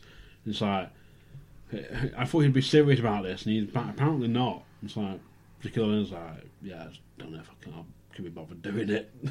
yeah, but why? Right. Why does he need to? he doesn't. It's just, Exactly. He, oh, oh, he was in the Andre the Giant Battle Battle Royal last year. So w- why? Mm-hmm. Yeah. Why was a celebrity in it with no prior announcement? Well, exactly. You kind of the kind of point of having a celebrity on the show is that you announce it. Well, this is a, this is standard Big Show booking at WrestleMania though. He always has a, a bullshit match that means nothing. Yeah. Yeah. Even when he fucking won the Intercontinental title and beat Cody Rhodes and fucking cried again. but it was a nothing match. It didn't mean anything. It didn't matter. was, it, was not like When was the la- when was the last time the Big Show was important? Probably a decade ago. his debut? Probably, yeah. but no, think about it, right? What does the Big Show do? When when do you see him on Raw? You don't. When do you actually see him in the WWE ring? Oh, I tell you what, I see him when the post pops up on my news feed that in a dark match after the show ended, Brock Lesnar came out and issued an open challenge, and then the Big Show answers it every single fucking night, gets F5'd and loses. Yeah, Every single night. Stop it. You're not important. You've been beaten by him already. What makes you think you can win this time? What makes you think you can win a match against Shaquille O'Neal? You're not important. Go away. I I'm not. I'm not. I'm not trying to say this man shouldn't go out and earn money. I'm not trying to. I'm not trying to say that he shouldn't have a job. But in wrestling, you are not important anymore. Calling out celebrities is not a way to put yourself over. Braun Strowman eliminating you from the Royal Rumble meant nothing. It was more impressive when he eliminated Mark Henry than it was you. Because every single year you get eliminated in the same fucking fashion. And it's always, well, I'm the big show, I'm the biggest athlete, I'm the world's biggest athlete. Yeah, but you always get fucking eliminated. Yeah. You never do anything. You always lose. and then you cry. Yeah, uh, yeah. I'm sorry. No, I've just I, I, I, I told I've said before on this show that I hate the Big Show, and I can't I can't I can't bear it. But yeah, it mainly is a fucked card. It is. Oh. I tell you what. I tell you, what, fantasy booking. Right, if you're not going to do the triple threat, yeah, and you're not you're not going to do a screw job finish at WrestleMania because Okay. it's WrestleMania, yeah. Bray Wyatt goes over clean in 15 minutes. That's it. Nothing, nothing changes. No screw job. No out of nowhere. None of this, that, the other. You book a match where he's consistently going for the Sister Abigail, hmm. and then doesn't hit it until the end, and it's one finisher. He's worked with Randy Orton for the past several months. He's got the RKO scouted, so he cannot, he can't hit the RKO. Yeah, so Randy Orton has to try and think of something new, and basically can't come, up, can't do it. Comes up short, and it's a straight match. That's it. That's the only way you can do it, and they won't do that. Guarantee they won't do that. They'll do a standard WWE booking, and if they don't have a screw job, it'll be back and forth, trading finishes, and then for some daft reason, Bray Wyatt will go to the top rope and get top rope RKO'd. Yeah. We can all see it coming. Hmm. But he's, ne- he's never been. To, don't worry, he's never been to top rope in his fucking career. I think if anything, it, it'd be. I'd say you sort of go the other way and be a screwdriver on Bray. Yeah, Of like he does the whole thing like Erick Rowan comes out or something and he stood like bottom of the ramp and Bray Wyatt's you doing the usual looking over the uh, over the rope, and you got Michael Cole like jizzing, mm-hmm. j- going like just jizzing everywhere mentally about RKO, he's going for the oh look at him King. He's like yeah I can see it. yeah. Oh look at him King, look at him, he's coiled. He's coiled. Yeah, ready, coiled, ready to strike everywhere. and then Wyatt just turns around, RKO and gets free like this free count, and everyone's going, "Oh, Yeah. got a bear." Yeah, like no one will give a shit about it. Like, I'm just like, I'm. and Cole will be there, just like trying to redo his hair and sort of just brushing brushing it off, and Yeah. Trying to move the stickiness off his shorts. yeah, so, no, I'm. The thing you can see it is it's predictable. yeah, The word that you use for Undertaker for um, Lesnar Goldberg is predictable, and that's what this is. It's predictable, and people were tired of Randy Orton eight years ago, and you you're not even going to give you're not going to do anything different with his character. You're just going to revert back yeah, to something that we thought we'd finally got away from. You're just going to revert back. If Randy Orton says he's bored of it, why am I, why why won't I be? yeah. I am. Hmm. So yeah, you've got you, you you've limited yourself again, and I hate it. I hate it. I'd be more interested to see what the the match AJ Styles has, or Corbin. I'd be more interested in that in that what will probably be an intercontinental title match with Ambrose, because he'll go over, yeah. and I bet that's an all right match. Not See, there's been there's been no mention of nothing I've, I've seen about AJ and the menu yet, so well, the only he's got a slot in somewhere, surely. Of course he will, but I mean the only things I've seen is obviously they did because Orton wasn't going to use his Royal Rumble spot. They had the the Battle Royal for the number one contendership, Yeah, and they double eliminated each other, Harper and AJ.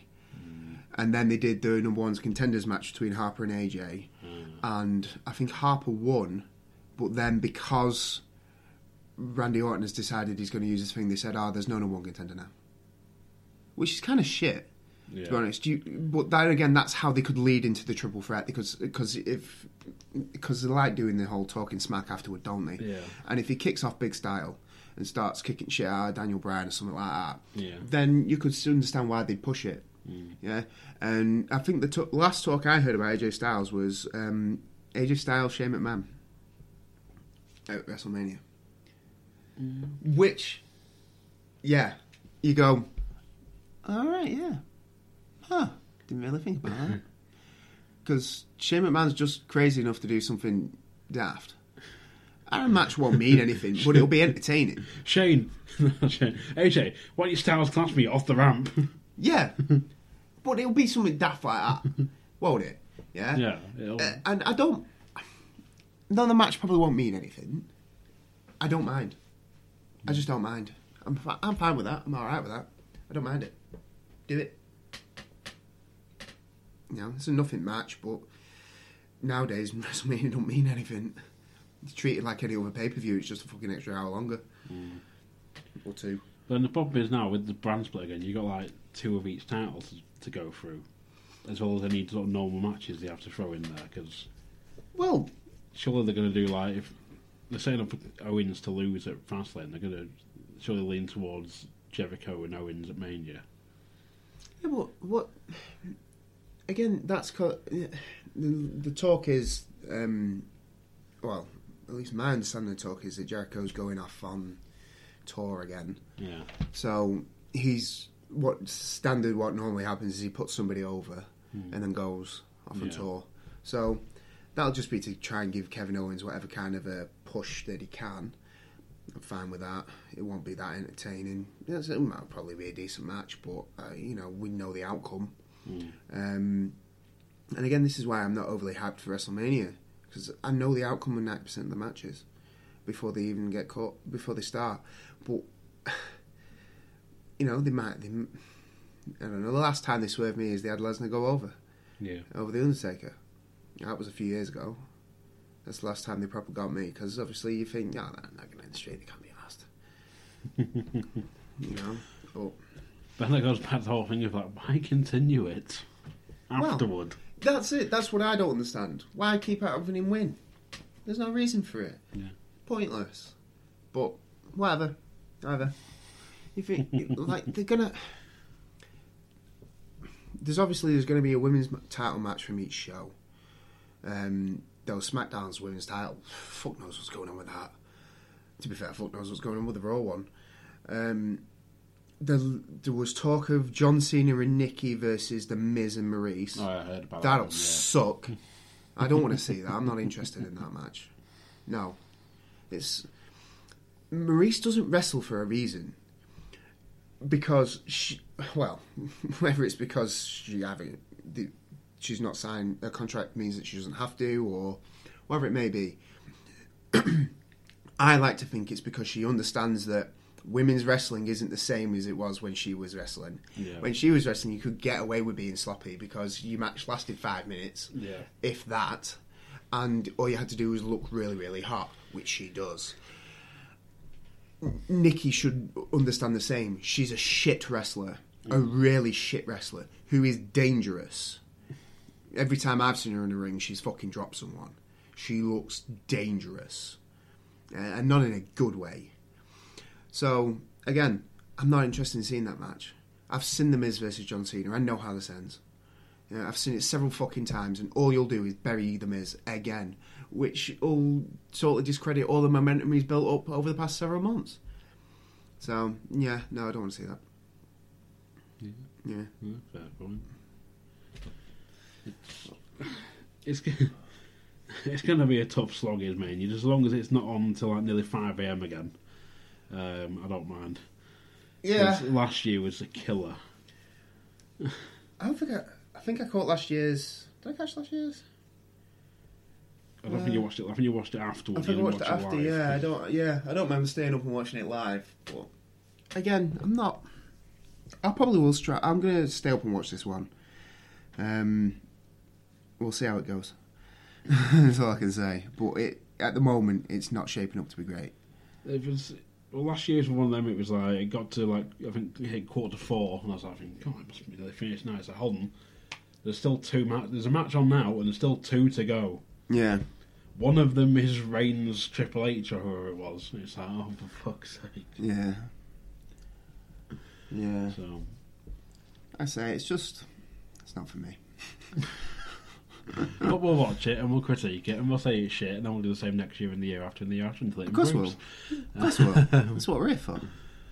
But so I'm gonna hopefully try and if I've got the the Saturday evening free, I'm gonna try and watch Takeover live. As well. Oh yeah, yeah, yeah. Because I think that's on the yeah because the Hall of Fame's on the Friday now, so the takeovers on the Saturday. So Right, right. hopefully, That might be a good show. the norm, the takeovers normally. Oh, I don't get why people give them a bad thing because I normally quite enjoy them. Apart, well, I, I've not watched any of them yet. I plan on doing now. I have the network. Um, you know, I plan on going back and watching quite a few matches, um, quite a few shows. Um, I recommend the very first takeover. all right, yeah, definitely. Um, Um, I had Emma and Paige. and I think was it Neville oh, I think I've seen Emma and Paige actually. Sami Zayn in the ladder match. I think it Right, right, Really good. right. Oh, watched that. Um, Kevin Owens NXT debut. Yeah, I've seen Worth that. watch. Um, anything with AJ. really. Yeah, yeah. but you know, so uh, we'll see. We'll see how it goes. Um, you know, again, let's let's hope they do something new. They won't, but you know, there we go. I partially want to see who watches. Start watching like some really old WCW, and then just be texting me going, "Why am I watching this?" Yeah, it's it's like a train wreck. Yeah, I can't look away. I can't turn it off. I've fucking seen Bash at the Beach 2000. Bash at the Beach 2000. No, yes. I Yes, was it is. Yeah. Fucking hell. Was that one you made me watch as well? Yeah. oh yeah, yeah. It's the one I watched with you. You had the network. I didn't. Yeah, but you were like, "Oh yeah, we've got to watch it." It's Yeah. like, finger pointing and everything. Yeah, no shit. WCW shit. But you know, it's, it's all yours now, So mine. Topic Boy. yeah, because I, have topics. um, no, just sort of moving away from WWE, really. Um, first of all, a quick note that TNA is dead. Yeah. In name only. yeah, It's Impact Wrestling now. but it's about time. Yeah. it's about time we killed TNA. And Del Rio's a champ as of last night. Yeah, Yeah, which I read. which airs on the 9th of March, I think. Fuck knows. I don't know how they do it anymore. Yeah, the, the taping rather than live. Right, right. Um, um, it's going to air on Spike TV in the UK. Um, and I mean, Bobby Lashley is still like one of the top guys in the company. Well, he's the only draw. Yeah, that's true. Look, Yeah. they lost to the rest of them. Well, yeah. Well, that's what I mean. Ga- Galloway, the Hardy Boys, Yeah. two young whippersnappers. Mike Reed, is it Mike Reed or whatever he's called, and Maria Oh, yeah. gone. Um, I'm sure there's a few more, but they're not the main ones that have gone. And the Hardys had the tag belts. Yeah, I know, and left. but that's again idiocy. They- We've seen that. I've seen that before though, where they've put the belt on somebody on to try and make them stay, and then they've just left anyway.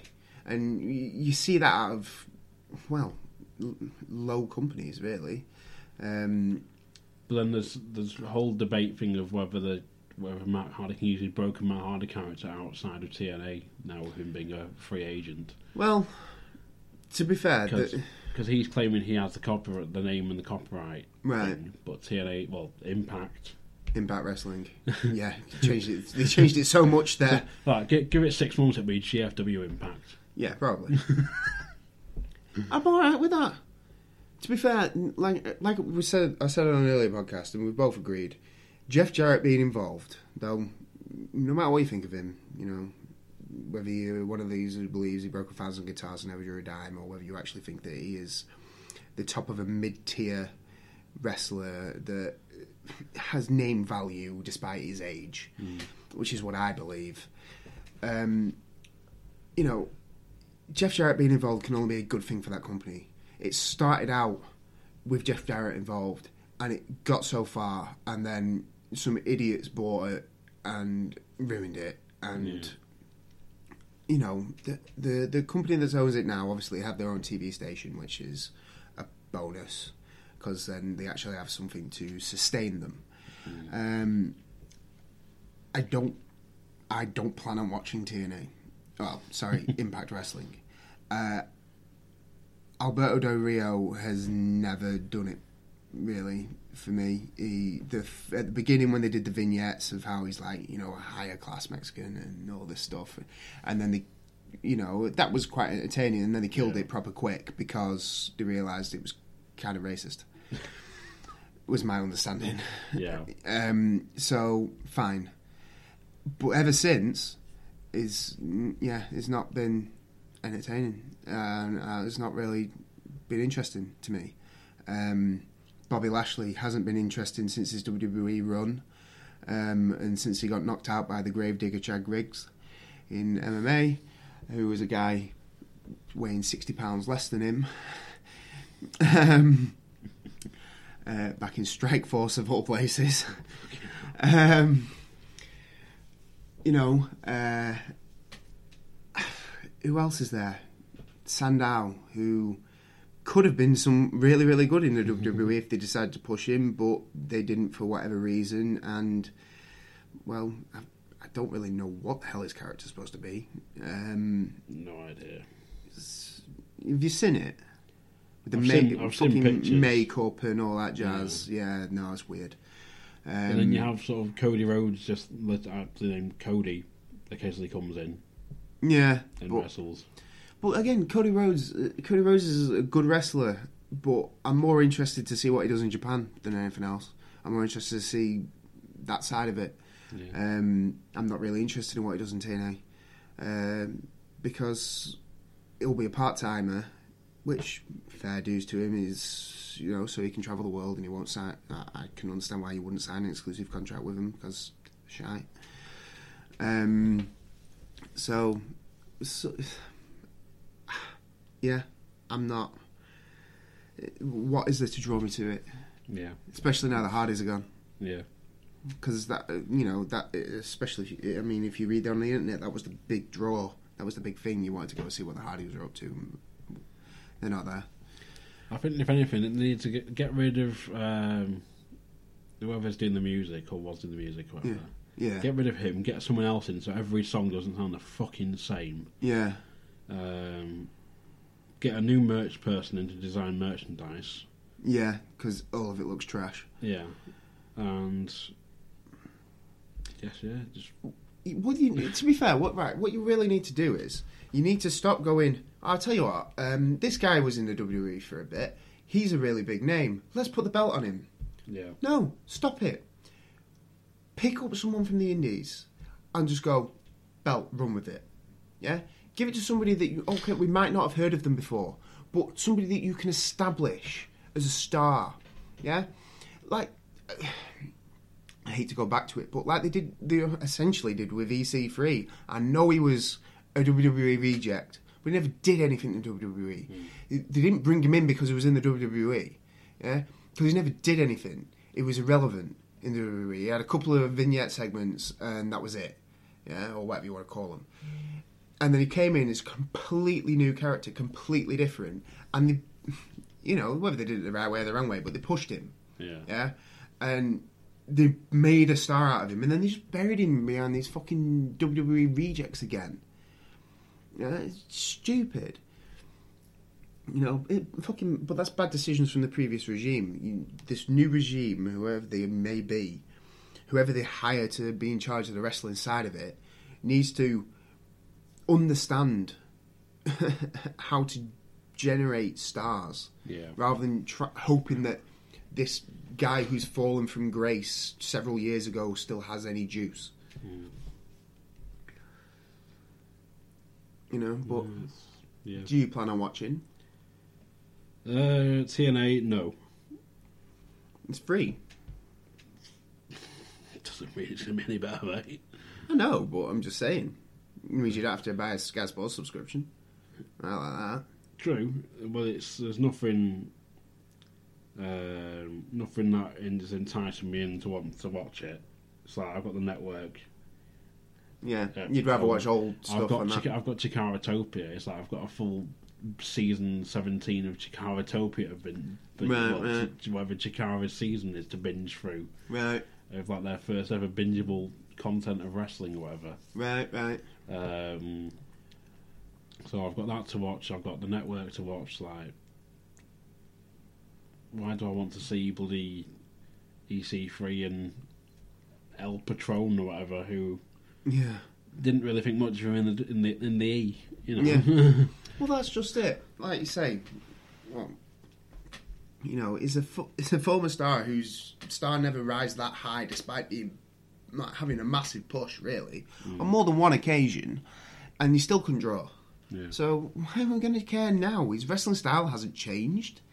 You know, there's nothing new about him. So you know, you've not got you've not got my vote. So, yeah, So- it's- Yeah, that's where I'm at. Um, but yeah, it's fuck TNA. Yeah, well, Impact, whatever it's called. Just get away from TNA, get away from Impact, and come up with something new. yeah, And it's like, yeah, you're still using the six-sided ring, whatever, but give us something that isn't blue, yeah. that isn't called Impact or TNA. It needs to be starting from the ground up. Yeah, which was Billy Corgan's intention. Yeah, But then, yeah. They didn't want him to do it. Yeah. But that, the thing is, they, they they they must have some delusion that there's some value in that name, but there's not. It's the exact opposite. You hear it and you think, "Fuck off," don't you? you you- Yeah. Somebody goes, "Oh, "Watched Impact." I just think, "Why? What have you not got something better to do with your life?" yeah. you know, play with your dick. Don't watch Impact.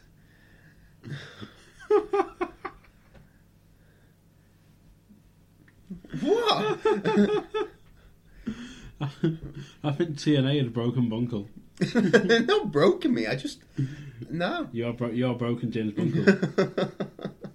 Just do something. Just do. Like you say, it needs to be start again. Start from start again. So yeah, no, no, don't plan on watching. No, don't interest me. Give me something new. Mm-hmm. I'll hear about it on fucking Facebook first. Well, um, sort of switching gears back to the network, there was also um, there's talk of them getting. They're still talking to get the indie promotions on, as I've seen. Yeah, Um, one of did a survey on it. there's that, but one of the ones that they're still currently talking to is ICW. All right, yeah, yeah, They're talking, still wanting to get them sorting out. From what I've read, it's all rumours and yeah, stuff like that. So um, they want them to get all the trademarks from music and names and stuff sorted before they announce it officially. right, right. But then the police are going to hold off announcing it until their their TV shows yeah, set up and announced and official and stuff. right, So, right. Um, but it's I'm- looking promising. Yeah, but that good, good. We So- both agreed um, on previous podcasts that that's something that would be that that would be good for these shows. You know, you get that bit, of, you get that bit of a market, you get that bit of like help with your production and with how things look and stuff like that. And they don't take away all your business and, and whatnot. You still sell your own merch. You still, but you get that extra bit from the WWE helping you along. It can only be a good thing. And I mean, I've seen I've seen a bit of um, ICW, on on YouTube and stuff like that. Um, and you know, I, I like it. It's it's good. It's good British wrestling. Yeah. And you know, some of the guys from there, obviously, I've seen in PCW, so I've seen them live and stuff. And it's good wrestling. They're good wrestlers. I'm happy with it. Happy for them. Good. I quite, I quite like some of the, the storyline stuff to come out with at the time. So how they how they set things up was like when they had uh, they had to announce that Foley couldn't make the big show last year at the Hydro Yeah, yeah. because he was the same night he was doing Survivor Series. Right, so he right. wouldn't have had time to fly back. Yeah. And there's like whoever it was, Lionheart, whoever's there, was like with Mark Dallas, the owner in the ring. He's like, "Oh, your boy Foley's drops out, so who's gonna take his place?" They're, they're apparently sending someone, and it's like uh, Mark Dallas like look, walking down, just like looking a bit nervous, Yeah. and you just hear the heartbeat, Yeah, yeah. and it's like lights go out, and it's like just comes up. You hear the old, the old, um, it's New Japan music. Right, yeah. It's like picture. It shows like a black shirt, shirt, shirt from like that level, fans up, and Finn Balor's just. yeah, yeah. It's like Finn Balor coming to ICW, and everyone just fucking goes mental about it. So Yeah, yeah. Well, no, I said the, the these are the things. It's like again, I was talking. You talking about that almost. For lack of a better But it's gonna it's gonna lead then to things like you're gonna have the the that, the, the Finn Balor collection and stuff on the network. Yeah, There's feds out from like Wolfgang in the UK tournament. Yeah. And Well, well, that's it though. It gives again. You've almost got like I don't know what the plan on doing that with the the British title. I don't know what their plan is, but if you're bringing in these indie promotions, then surely it makes sense for him to defend his belt in these indie promotions. Yeah, so you get that little bit of a, a rubber WWE title being in there, Yeah. and um, you, you you can do these. I don't want to call them cross promotional, but you could you could even lead up to like another invasion angle. You Yeah. could, you know, stuff like that with like this. You know, these stars feel like oh they're put down. They're, you know, they're only on the network. They don't get TV. You know, the TV time they think they deserve. Yeah. And then they come in, they start interrupting matches, and they start you know an uprising against the WWE. And it's kayfabe, isn't it? Yeah. But that was an, I thought the invasion was really entertaining. It was one of the most entertaining angles I've seen for a while. But this way, you have full control over it, and you're not just going to bury them because then people don't pay to go and watch them on the network if you just bury them. So you'll get you'll get the rub that way. You'll get the rub from the WWE stars, you know, going into your promotion like. Like even if they just show up and do a bit of ring announcing or something, it'd be you, people will tune in because they're there. Mm. Yeah, I can only see it being a beneficial thing for these companies and for the WWE because, like I said, they've sent out a survey asking you, would you be interested in us putting indie promotions on there, especially with a British tournament coming up? Would you be interested in British indie promotions being on there? And you could pick, just, you know, you could tick as many as you there's about- I wanted think there was ten companies or something yeah, total. You uh, of who you want, of who you wanted to see and stuff, and like I said, it, it can only be good.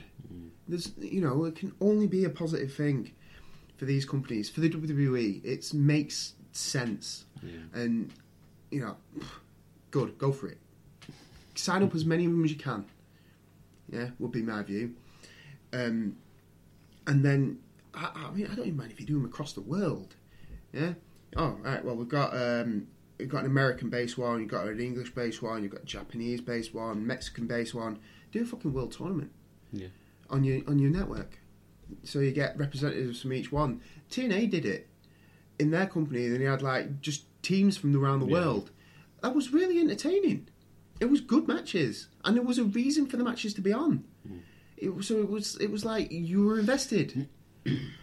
it's, positives, fantasy booking.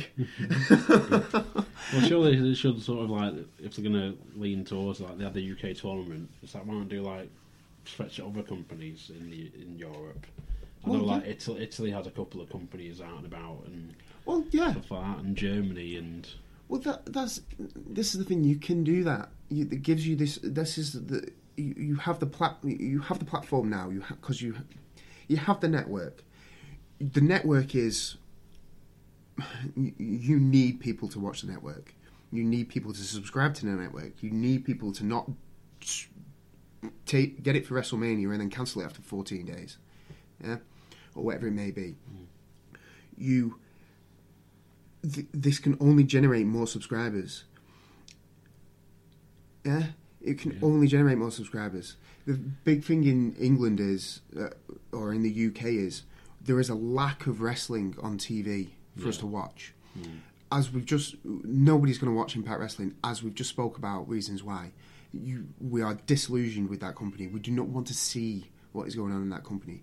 There's plenty of British, wrestling out there you can go and watch live, but some people can't get there. You've got work commitments, you've got children, so Yeah. it's hard for you to get out to these events. Yeah, and okay, some of them have like online subscriptions where you can you can pay and watch, but if you've already got a WWE Network subscription, yeah, that costs you nine pound ninety nine a month. yeah. Yeah. So then, do I find it's finding more time, more money? Yeah. Mm. If it's all there in one place, it can only be a positive. Oh yeah.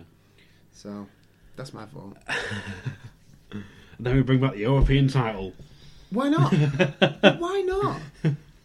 You know, the the thing with the European title is it may, though people slate it and people you know give you, give you shit for it. At one point, it was held in just as high, if not higher, regard than the Intercontinental title. At one point, it meant something, mm. and whether you just call it a low card belt, I don't care. Give these guys something to work towards. Yeah, and then okay, you, you do it just like you do with the world title, the Intercontinental title. When they lose, they get recycled into the next, into the next like bracket. Dean Ambrose, going for the world title month after month, can't win it, drops down into the Intercontinental title picture. Made complete sense. Made good sense. Oh, you're not at that level. Drop down. Oh, well, he's at that level. Yeah? So then you can recycle him, rebuild him up, and then rebuild him back into the world title picture. It doesn't matter if. Why not do that with the European belt? You know, oh well, it goes back up into the continental title picture. Oh, it's not that good. Drops Yeah. back down, wins the world, eh, European title, and you cyclical. It's bookings there.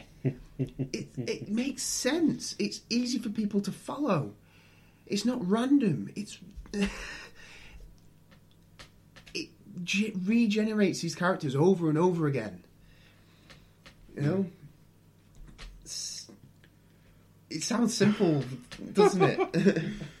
and it makes you wonder how these people get paid millions of dollars can't do it. So. But no, what do you what do you think of it? It's it's only a positive if anything. It's one of one of them though. I'm wondering if it's going to be on like a price tier. So it's like if you want to see these extra bits, you had to pay like the, the WWE Network Plus subscription or something like that. Which it's like, well, for the price or whatever you paid, it's like you might as well have your network subscription and then go and if they're only going to offer first ICW or whatever, then you might as well just get an ICW network subscription Yeah, because you can you can get that. There's ICW on demand. There's Progress. There's PCW. There's Future Shock. There's NGW. There's all the different UK companies. Chances are you can find you can find places where you can download the shows or stream them online. yeah, So it's if either the price will stay the same or it has to go up. It's a small increment to warrant paying that Yeah. bit for the amount of content you're getting. Um, 'cause it's like some it's like I think I pay about a fiver a month for Chikara. Yeah. You know, it's and it, it's like I think ICW is a fiver a month, which I don't have, and I think Progress is a five or six pound a month. yeah. So you'd have to have. It's like if it was like twelve pound. It went up to like twelve pound a month. I'd consider it. Um. So yeah, what was I saying? What about on demand? Yeah. I think. About Yeah. pay if they're going to charge you extra for the subscriptions, um, you know, to WWE Network if they're going to have ICW or you know, Oh yeah, that was it. There was there's talking of having like Evolve as well, which is another like WWE affiliate company. yeah, Um, I don't know how I don't know how it's really going to work though, because there's there's guys who appear on like Evolve and stuff who are under contract to TNA stuff like that, like or well, Well, they sort of have. They were like I think Drew Galloway appears in Evolve or something sometimes. Like he, but he's in. he's not anymore. He, he was under contract to TNA, but then He's not anymore. he's not anymore. But it's like if on IC, on ICW, it's like if Grado's still doing the whole thing with TNA. It's like surely they're gonna have to find a way around that. Well, no, I don't think so. It's going to pretty much. It's pretty much going to be that they either get a new gimmick or they just buy them out. Like what TNA's well Impact Wrestling, sorry, because TNA no longer exists. Are not going to go. Oh, you can't use Grado. Yeah. We've got we've got rights to his likeness. Yeah, but do you ever use him? No. But why is he still allowed to use it on the Indies? So it's it's like I mean, more if he's if like he was on the contract here know it's like the whole thing of they can get they can get indie bookings, whatever indie appearances. Yeah. But then, if he's still appearing for them, then are they going to go? Oh, we can't show any Grado matches on the network until he's. No, I don't. I don't see them doing that. It's just that's too much of a clusterfuck. WWE is that big a company. They'll just they'll they'll, they'll go about it the right way, but they'll just take it. That's what they've always done. That's how they've always ended up with everybody else's biggest stars, yet still under the same names. They just take it. Yeah. You know, I mean, you look at look at Jericho, look at Chris Benoit. Yeah, when they came over from WCW, WCW still existed. And whether WCW had the copyrights or not, I don't know. But Yeah. I'm assuming that they had some sort of copyright, and they just went, "Fuck it, using it." You know what I mean? So they can do what they want. The only the only company that seems to do almost do that properly is um, WWE itself. So Their team of fancy lawyers. yeah, exactly. Oh. Yeah, it's uh, it's going to be an interesting development to see what happens. I'm just wondering what's going to happen with the the UK show, like how WWE's going to do it and where they're going to film it, and stuff like that. Because Well, if they want to make it like a weekly TV show or something, or even like a, a, a network exclusive weekly TV show, or I can't. You see, I can't imagine that it's going to be weekly. I think they'll buy them in their current format, so it'll be monthly. a bit like a takeover special. Yeah, exactly. Okay. So the reason why they y- obviously you can't do it weekly. Well, I suppose you could do it weekly, but it's getting the these these performers would then need to be paid differently. Yeah, I mean, I'm not I'm not uh you know dead high up on how the contracts work and stuff like that because I'm assuming a lot of the time it's you agree a fee with an agent, they come over, they work the job, you pay them. Yeah, you you pay for their expenses and then etc. Yeah. Yeah. Um, so obviously you're not going to be able to do it that way. So what way I the way that you could do it is if you keep them on the monthly shows, running the monthly shows, then the WWE doesn't have to invest as much money into them trying to get people in to come and watch this weekly show. So the com- the company's successful as it is, doing a monthly show. So it gets I don't know, a few hundred people, a few thousand people, whatever it is, Yeah. every month mm. come and watch it. You keep that because that covers your overheads already. Because the company must be successful to still be running. Yeah. Yeah, and then you don't have to pay the talent any extra. The company only makes money.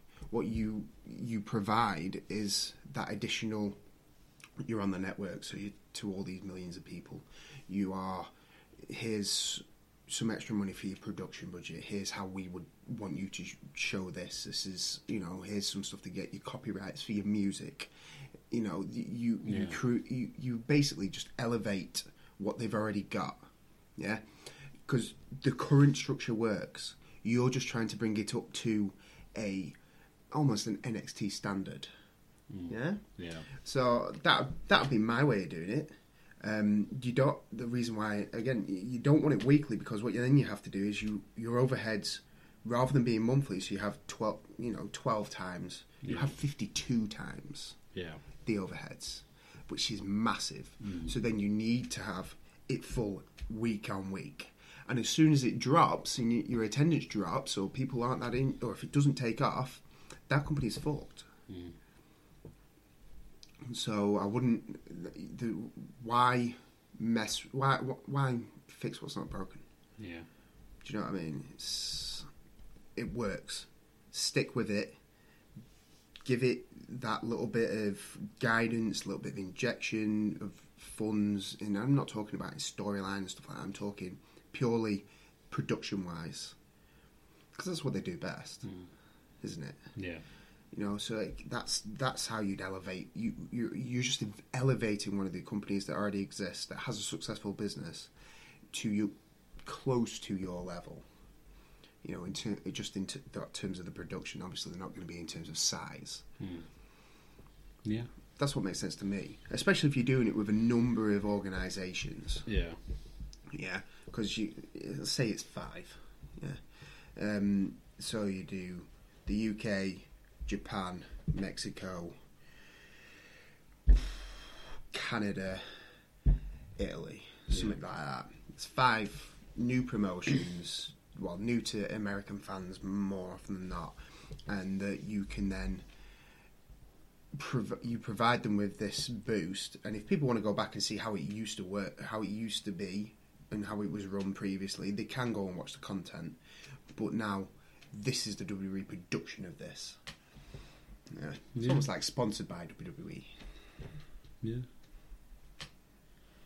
So that this is, that's This, um, just, I was just thinking then while you were saying all that, there was sort of it because I've I've heard rumours that sort of the WWE has sort of the Winter Gardens books for about the next three years or something, Mhm. um, and sort of so they wouldn't be able to run a, a a weekly show out like the Winter Gardens because this wouldn't get the um, You wouldn't get the attendance. yeah because of the ticket prices. Yeah. and then people would have to come in and it'd bring it'd probably be better for Blackpool because it'd bring it into much needed revenue.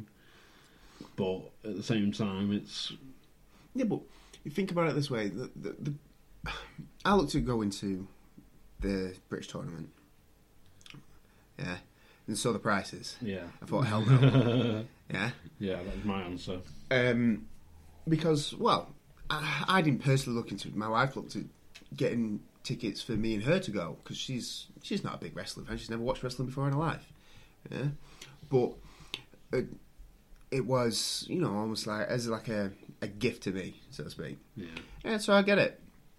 Um, but as soon as I saw the prices and how much they were, it was just kind of like you can't pay that. yeah, And, it's, and like if you're telling me that if you're going to run a weekly one, you're not going to get that much needed revenue because people look at the prices and think, "No, yeah, I'll catch it on the network." yeah, Yeah, especially if they're travelling from elsewhere. It w- it's good as a once a year thing because once a year is a big deal, and people think, "Yeah, I'm going to go watch that," but you couldn't do it all the time. You just couldn't. Um, so you know, there's no. That's why, like, oh, well, I don't, I don't know about you know uh, a lot of the almost I want to call them bigger promotion indie promotions do it, but like like PCW runs out of a nightclub, yeah, yeah, but it's successful, yeah, and uh, that le- to but to go up the next level will probably be so much more in overhead costs that it's not worth them doing it because they'd have to charge so much more and then you get less people in. Yeah. So it's the same thing. Well, there's part of Ford's mentioned it on an interview a, long while back when he still did interviews. um, he was saying about like he said people were saying to me like, "Why do you run it in a nightclub?" He's like, "Why not just like hire a venue?" And Yeah. he's like, "Well, two reasons." He's like, "Well, one, the sound and lighting is included. hmm I'm not having to fork out thousands of pounds for a sound system and a light system. It's Yeah. there in the venue Yeah. For me to use." You know, it's Well, yeah, exactly.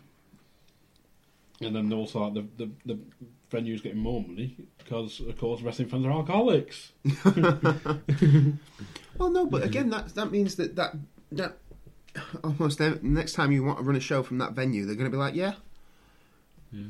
you know, because they get because I'm assuming they'll get a well, I don't know if they get a cut or a full thing of the bar sales or whether it works out that well, we'll put this on and you get the bar sales and we don't pay you a fee or whatever. Yeah.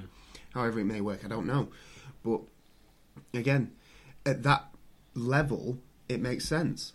Whereas if you say, I mean, maybe not so much the Winter Gardens, but as take for example the Tower Ballroom. Um, I've fought in the Tower Ballroom on a couple of occasions, yeah, and the the jiu-jitsu comp that I go to or that I fight in in or have fought in in the Tower Ballroom brings their own sound system. Yeah, and it's shit. Yeah, it doesn't work very well and you can't hear what they're saying and sometimes it's on sometimes it's not and sometimes it just randomly you might be in the middle of a match or whatever and you'll hear a screech and go throughout Yeah. all the speakers. And you think he's probably spent a lot of money on that and it's fucking shite. Yeah, yeah? But they need to bring it to the tower ballroom which is like a big famous thing Yeah. yeah so if you're going to like these little venues and having to but then you've got to transport this around and then it doesn't work you're, you're trying to put on a, a, show a rest, wrestling's a show yeah? Yeah. it's it's entertainment it's not an actual sport mm. yeah in a sense so if you then degrade part of it, especially the production side of it, people are less entertained by it, which means they're less likely to come back. You lose your audience. yeah. Well, again, like Floods ran a show at the the Empress Ballroom. Hmm. Um, he ran. his now he's, he's in Blackpool now. Run shows out of Club Domain on the seafront. Yeah, Again, have their own sound system, their own lighting system. yeah, He's ran shows at the uh, Manchester Met Students' Union or something. Yeah. I think again they have their own sound system and their own lighting. And uh, it's it's just knowing where. Like I've seen people, I've, I've heard of companies before that have run shows in a venue. It's been the very first show, and of course they ain't running another, another show after that. It's been like a one-off or something. Yeah, yeah. Put yourself out of pocket doing it, whatever. It's- Yeah. Well, it's like I remember one that I watched. I've probably brought it up before on the podcast. I remember one that I saw. I saw on TV, and it was British wrestling on TV. I can't remember. Was it UKW or something like that? yeah, Yeah. Couldn't hear fuck all. yeah, Got the mic. Got like guys on the mic. Kind of shit. yeah. Yeah. I remember watching that. It's fucking awful. Yeah, It didn't last long. I think it's still the company's still going. The TV show didn't. Well, that's what I mean. It didn't last long, but it's because your production values are shit. yeah, So you had a great opportunity to showcase British wrestling on TV, and if it had gone well, I guarantee you people would still be watching it now because there is obviously the demand for British wrestling. Look how successful the British tournament was. There's demand for it, but your show was that shit on free TV that nobody watched yeah. because your production was shit. Um, But they they stayed on the channel after IC got kicked off for one complaint. yeah, well, And look at them yeah, now. probably because somebody could fucking hear what they were saying. But look at them now. well, yeah, exactly. Which would you rather go and see? Yeah, there's not even a question, is there? Let's be fair. Say. But no. No, it's um, TV production is something people need to learn a lot about. Yeah, they do. Going off British wrestling in general. Um, as for watching one company I won't name, but in terms of them sort of doing it like a, a mini TV show which aired on like my it might have been on my channel, whatever the equivalent to my channel was. About Yeah. well, about three four years ago, maybe less. And if sort of say you're the- you're the person I'm talking to, Yeah. and I'm sort of the cameras, or if you're the camera and I'm facing this way and talking to the person who sat there, So you're facing away from me. yeah, So so, you can't hear can- a fucking word I'm saying. No. Yeah. But you're the viewer watching me with my back to you, talking to the person sat there, and you can't hear me. Yeah. Because the sound's going in the opposite direction. Yeah, Yeah. That's fucking shit. so.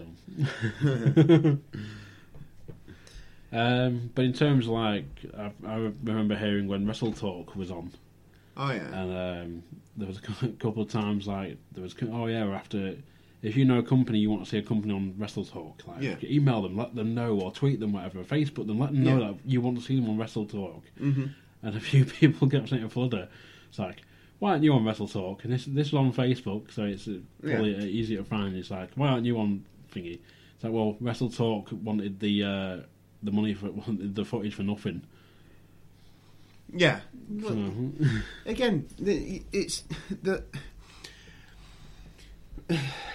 that TV show isn't big enough to generate to, to give you anything for it. Do you know what I mean? It's like, all right, fine, I'll give you I'll give you this match for free, mm. but it's not going to generate any fans. It, okay, maybe it generate one or two, but it doesn't have a wide enough reach for it to be worth you for him to do it yeah it's easier in putting it, doing it on his own YouTube channel because then he can see the views that it gets. yeah So yeah, no, don't don't blame. oh god, YouTube is no matter altogether. but Paul, Paul Flinders will know exactly what I'm talking about when, when I mention this. All there's, right. there's a certain, um, I would say there's, there's a certain fan who who does uh, videos, and uh, he looks like the film off the webcam, and they're not very good. right. Um, like if if you were doing a review for a show, like you've done, you did your pages Yeah. for the Rumble. Yeah. For one match, you did about had about three pages. Yeah. To review, say an NXT show, an hour-long show, Yeah. two minutes. Two minutes. Well, well, it, it, it it's labels a review, Right. and it's basically running down the match, going Tye Dillinger beats Austin Aries. That was a very good match, and then As- Asuka beat Billie Kay, and then Shinsuke Nakamura beat this person, and the Authors of Pain beat DIY, whatever they're called. Um, so yeah, that's my review. I give it three out of five. See you later.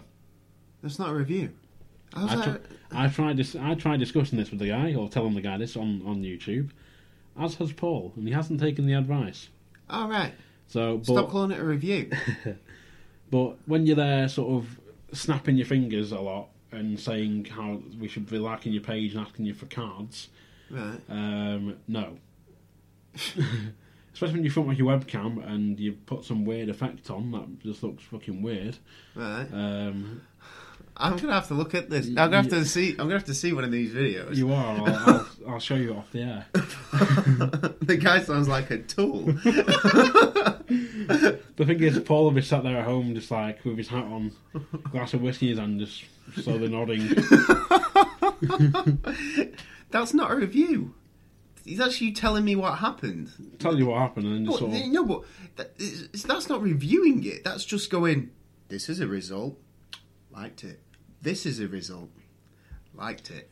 well, there's that, and I compared it with another one of a guy reviewing the same show from Right. that week, and he's basically just sort of like looks like he's sort, sort of something in front of his camera, but that was a 15 minute video Right. Yeah. of him breaking the show Well, at down. least you go into it a little bit over 15 minutes. Yeah. You know, I mean, I know we run on, but, you know, I chat a lot of shit.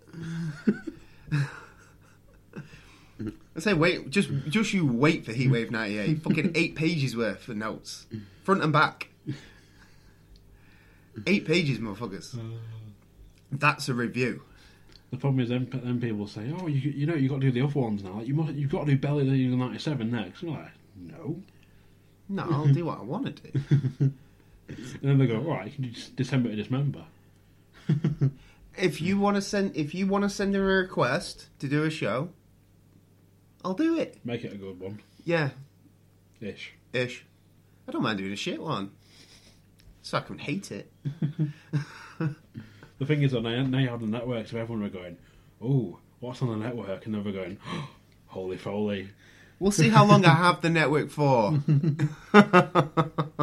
Well, the problem is when you start texting me going, "What can I watch on here?" I'm like, just search Chris Benoit and see what comes up. Evil bastard. Actually, to be fair, if I do, I, I wouldn't. I'd search Kurt Angle so I can watch Kurt Angle, Chris Benoit, and that match. Because you know that'll be good. There you go. Or just search Kurt Angle and you you're all sorted. Yeah, pretty much. Yeah, I will be.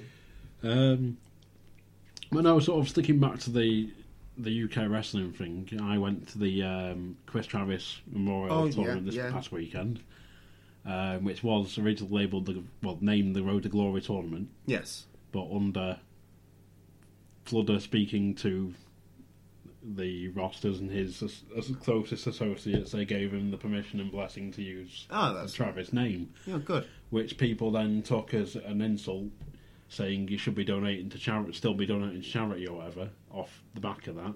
Right. To which Fludder sort of said, "Well, we've raised enough for charity. I think we can do our own thing." Yeah, if if he's had the the grace and you know, he, he- to be fair, he's done it the right way. You've gone and asked the correct people. Is do you mind me doing this? Then where's what's the harm in that? You, to be fair, you're carrying on carrying on the legacy of, of the man. Uh, I don't see that as a bad thing at all. Um, to which then people were shitting all over, saying, like you should be at least donating some to charity. Or Yeah, whatever. And it's like, well, You've done charity. He does Uh, charity events every year. So, no, that's unfair. then the uh, Twitter account, the Brit Rest Troll, jumps in. Right. saying basically saying um, about how it was handled and all this sort of thing, screenshotting it, saying um, we'll we'll get it up actually, All right. Okay. and we'll show you. so, Restro.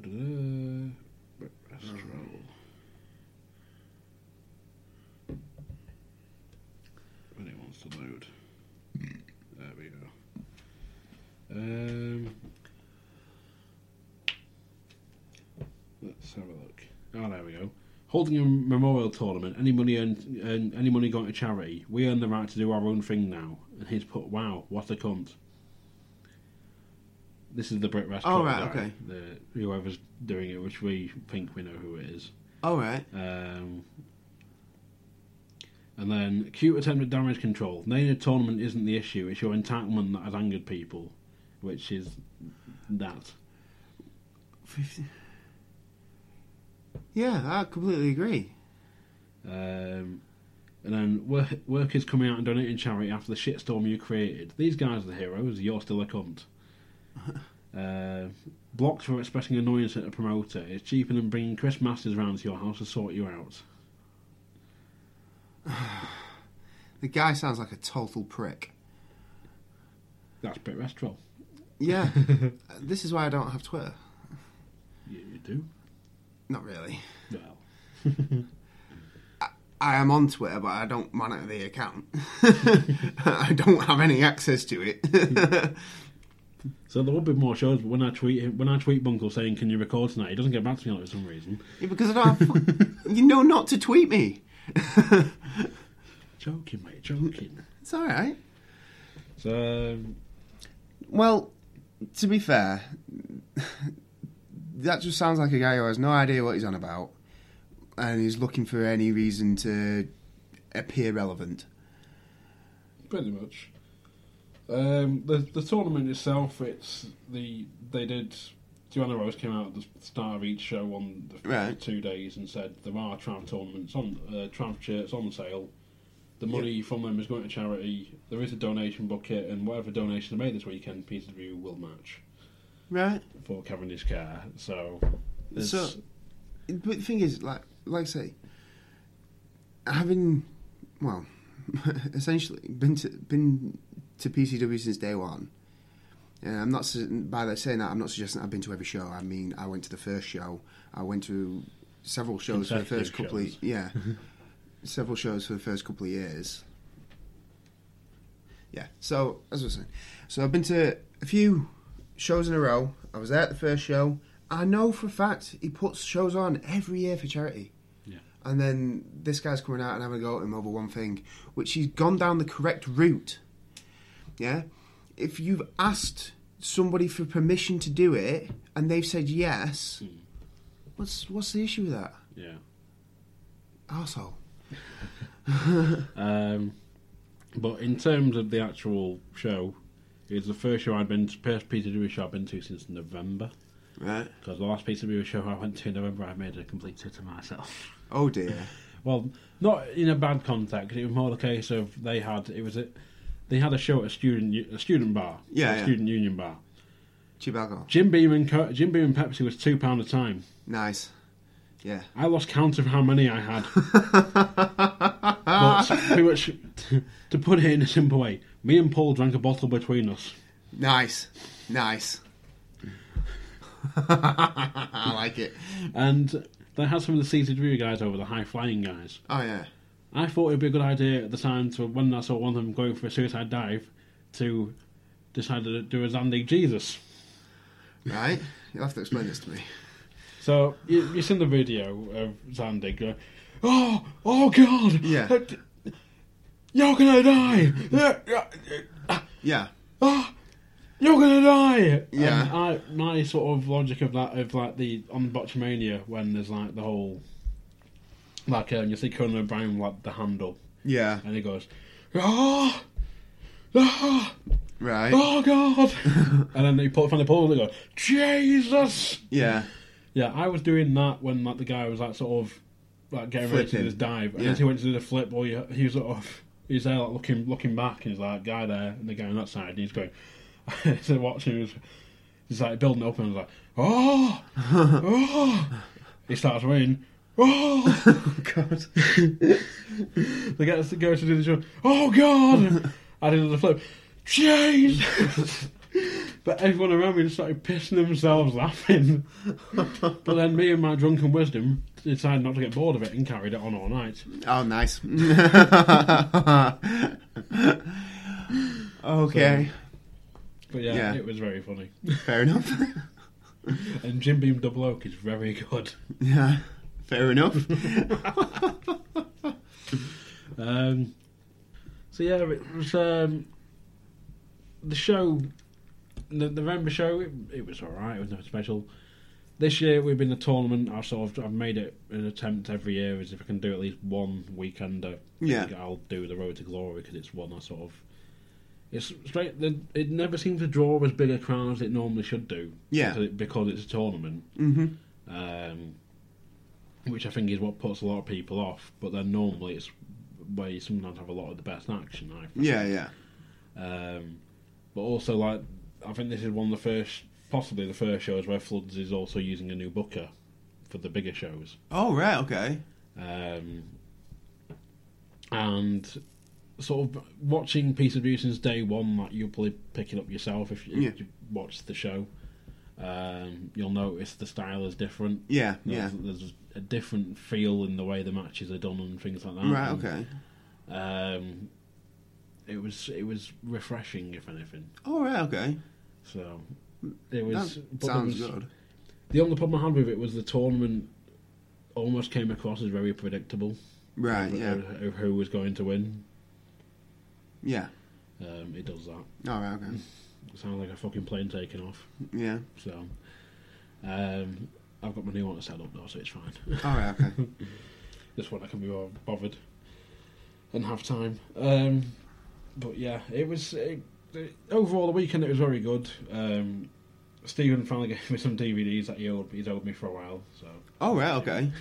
Fair enough. it was it, it was nothing on on Fludder's fault, Fludder's part or anything. Um, it was the delivery company's fault because they're incompetent as fuck. Oh, okay, enough. Um, and he did send the package out twice, and so he's lost Yeah. revenue there. And after us both going back and forth with the delivery company and me being told multiple times, yes, here's your reference number, get in touch with us. I then got an email back from them saying, oh, only only deliver the, the person who sent who sent the package out can, can contact us about this. right. This matter. I was like, well, that's not what person X told me before Yeah, yeah. sort of thing. But no, it's um, got that sorted, and I bought a couple more. Oh, good, shows. good. Um, and yeah, it was it was a good weekend. The only, it was a bit of a weird one though because um, Pete Dunne from the UK tournament, Oh, yeah. he was scheduled to be on, Right. ended up pulling out because of some slight controversy with comments made or something about. All I don't know if whether it was due to the charity thing or whatever. All right, okay. If it was due to slating another promotion. Right. Um, so he ba- he backed out. Um, then Marty Scurll was due to replace him. Right. Marty Scurll didn't realise it was a day show and an evening show he was meant to be booked for, and or booked for a day show and had to pull out. Right. So then they ended using one of the hooligans All right, okay. to face Pentagon. And Right, okay, okay. so, but Right. Um, like I say, uh, I've I've obviously not seen it. I didn't go. Um, again, getting time off to take like a full, almost like a full weekend off yeah, is quite difficult for me. Um, but the tournaments, I mean, I've been to a f- few of the, well, at least one, if not two, of the Road to Glory tournaments. yeah, Um, and I always quite enjoyed them. Um, I quite enjoy tournament style wrestling, though, personally. Um, and like you say, the, the unfortunate thing is it's often relatively predictable. Um, but again, I always thought like the King of the Ring was underrated. The King of the Ring should have meant something. Um, it never did. But except for obviously Austin yeah, and cutting the promo. Um, but again, these these types of tournaments can be used by wrestling companies in a similar manner. Somebody comes out, wins one of these tournaments, make a big deal of it, yeah, and then that guy gets elevated and gets pushed. yeah. Which so, again, I quite enjoy tournaments. Um, it might be something I have to do, check out at some point. I'm sure at least. I'd recommend Some of it I'll watching it. see. Um, there was that one, and Paul always keeps recommending me the uh, Wrestling World Championships they did last year Right. Okay. in November rather than the Ring of Honor show because Ring of Honor sort of does some shenanigans and fuckery. Oh right. Okay. So um, apparently it was pulled off very well considering it was only done in a short amount of time, pretty much. Right. Right. Um, no, it's, if the tournament itself has done very well. I even caught Flood at one point and said, I, I said, I, the booking is noticeably different. Yeah. I Yeah. said, not, I said nothing against you or anything like that. And he said, no, no, it's a welcome feedback. Right, right. And I yeah. said, um, I said, it's just, I said, watching you from day one, I said, that I can sort of, I know your style of booking and, Yeah. uh, compared to whoever your new booker is. Right, okay. which I had an inkling of who it was. Right. Um, and he's like, yeah, he said, yeah, well, yeah, this guy came in, he's like, he's got like, like yourself with Heatwave, he's got pages and pages of notes for each Yeah. person and all that sort of thing. He's like, I walk in, it's like, right, he beats you. Right, right, yeah. He's winning. Like, Yeah, yeah. the thing is, though, that that's just it. Uh, like, so there's a certain amount of I can understand allowing a certain amount of creative license in how the matches are, um, but one of the things that um, I know they always uh, talk about from like back in almost the Attitude Era, like the heyday type of thing, is um, always having like a storyboard of who has feuded with who yeah. so you know who not to then suddenly team up or something Yeah. daft like that. Which you've seen happen in the WWE on all occasions, where these two guys will be feuding, and then the next week there's been no blow off to the feud, but suddenly they're a tag team and now they're faces, even though they were uh, heels. And it's like, well, How's that work? Yeah. So I can understand having like a you know having it all written down and like you know, but almost then allowing the creative license to how they go about getting to there. So you know, uh, especially I mean some of these guys. I mean I, I don't know their work schedules, but I'm assuming they'll do multiple shows in a week. So they're not going to have that mu- as much time, say, even as the guys in the WWE do, to prepare your matches.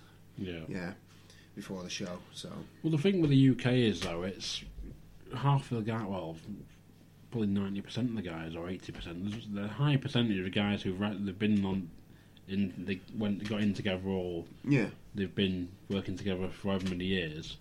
So they've wrestled each other hundreds, if not yeah. So they know many times. So you you know each other, and you know you know the you can- spots. you can say wanna it's- do and stuff. you can sort of say to them, just you two go out and have a match, and yeah, okay. Well, Yeah. what, what do you want us to do? Well, just you win, and Yeah, just- you decide how you get there. yeah. Yeah, well, no, So- that's fair enough, isn't it? I mean, you got like, ten minutes, sort of thing. So Yeah. go.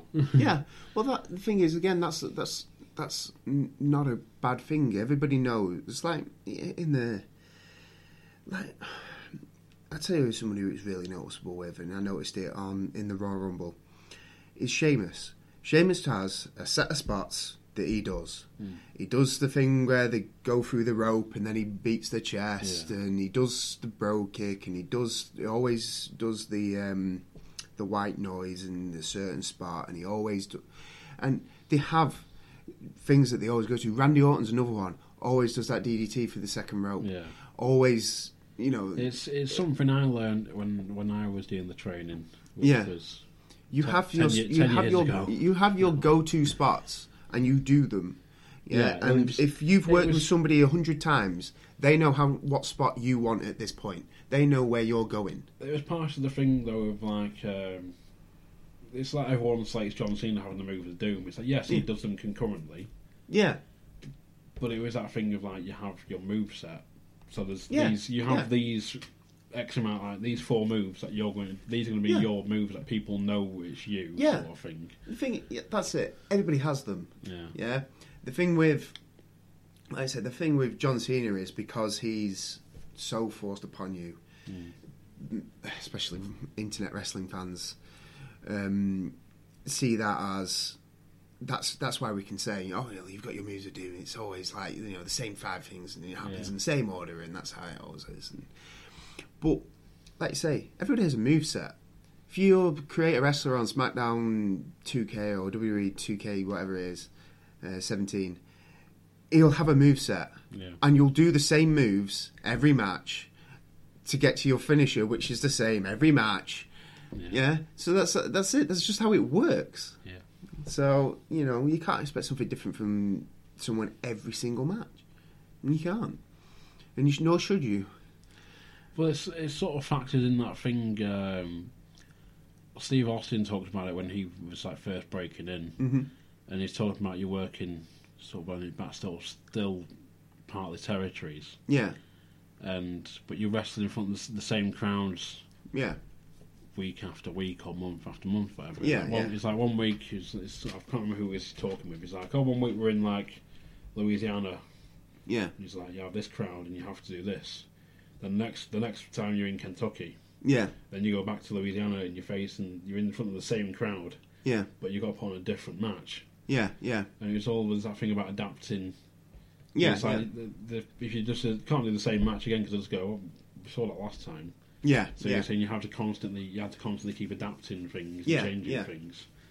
So Yeah, well, again, this is the thing where, you- like, this is part of the part of the problem that going back that WWE has mm-hmm. is the reason why we don't like John Cena. The reason why we're bored of Randy Orton is because they do the same match because they have their moveset, but you never change the way they go about it. You never change the way they look. You never change their music. They never change.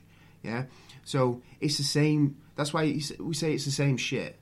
Yeah, and that's why people don't like John Cena. People don't like Randy Orton. Is because it's the same shit because it's the same delivery of that shit. Yeah, if like I'm not saying everybody should flip flop between face and heel. I'm I'm just saying that give me something else. Yeah. Give give me a a, a, a, different way of delivering it. So uh, and uh, so like Randy Orton was the same way for ten years. He's the Viper. He's the Apex Predator. Blah blah blah. Joins the Wyatt family. He's still the Viper. He's still Apex, but it's a different delivery. Mm. Yeah, he acts different. yeah, He reacts different. Like especially saw in the in the in the Rumble was basically throwing himself on the line to protect Bray Wyatt. yeah, So it added a dimension. It's slightly different. And it wasn't a massive change, but it made a difference. I didn't have to hear him coming out to fucking his theme song all the time. yeah, Yeah? Because even if you did, it had that, like, bit at the beginning, like the, all the, the Wyatts do. You know, that "Bleh!" thing, or whatever it is. Yeah? But it was something different. It, it's not a lot, but it gives you. It almost is refreshing a little yeah. of the character. So that's all I'm. That's the way I look at it, anyway. yeah. What? So yeah. So Back to the tournament anyway. yeah, yeah.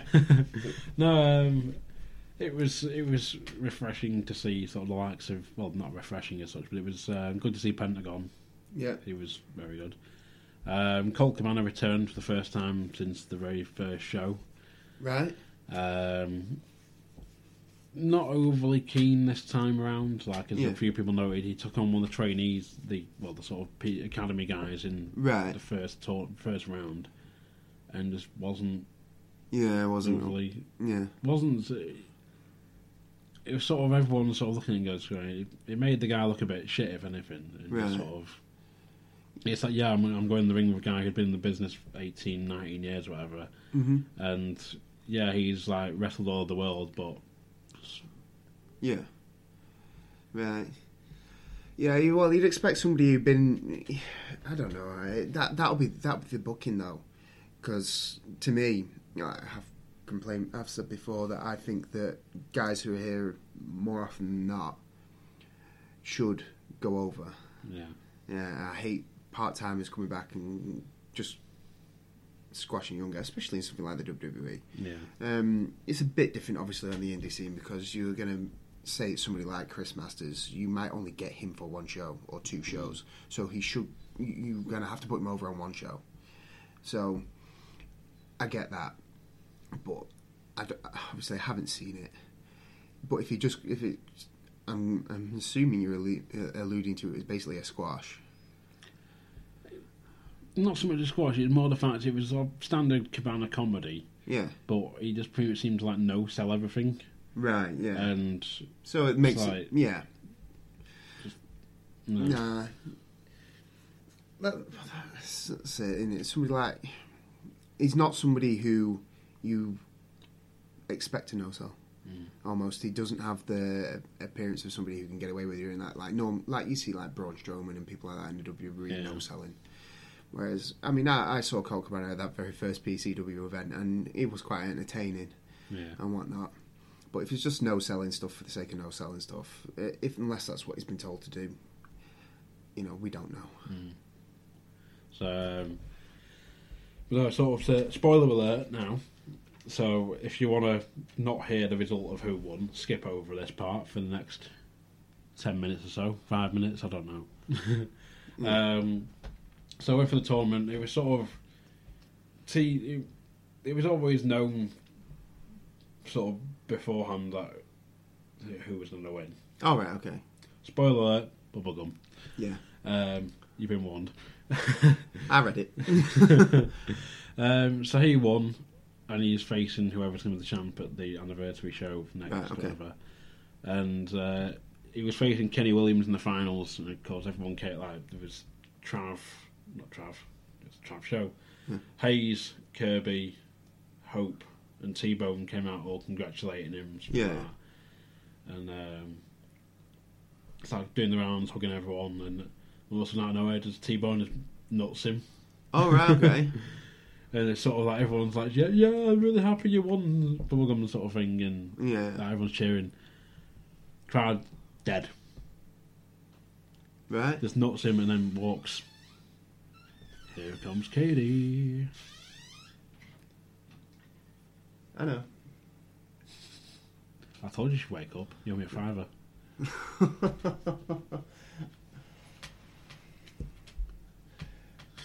Okay. So yeah, um, So you mean the crowd was dead as in the reaction to Bubblegum winning? The crowd was No. dead. Or you mean in that they were silenced by the turn from T-Bone? yeah, Yeah, I you, expect. you could hear a cockroach fart.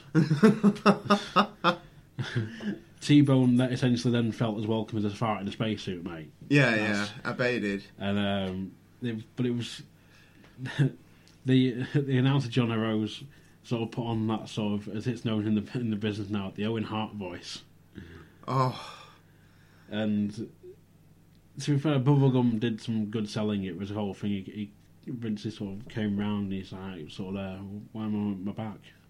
Like, Right, why yeah, am I on yeah. my back? And everyone was sort of like, is is he?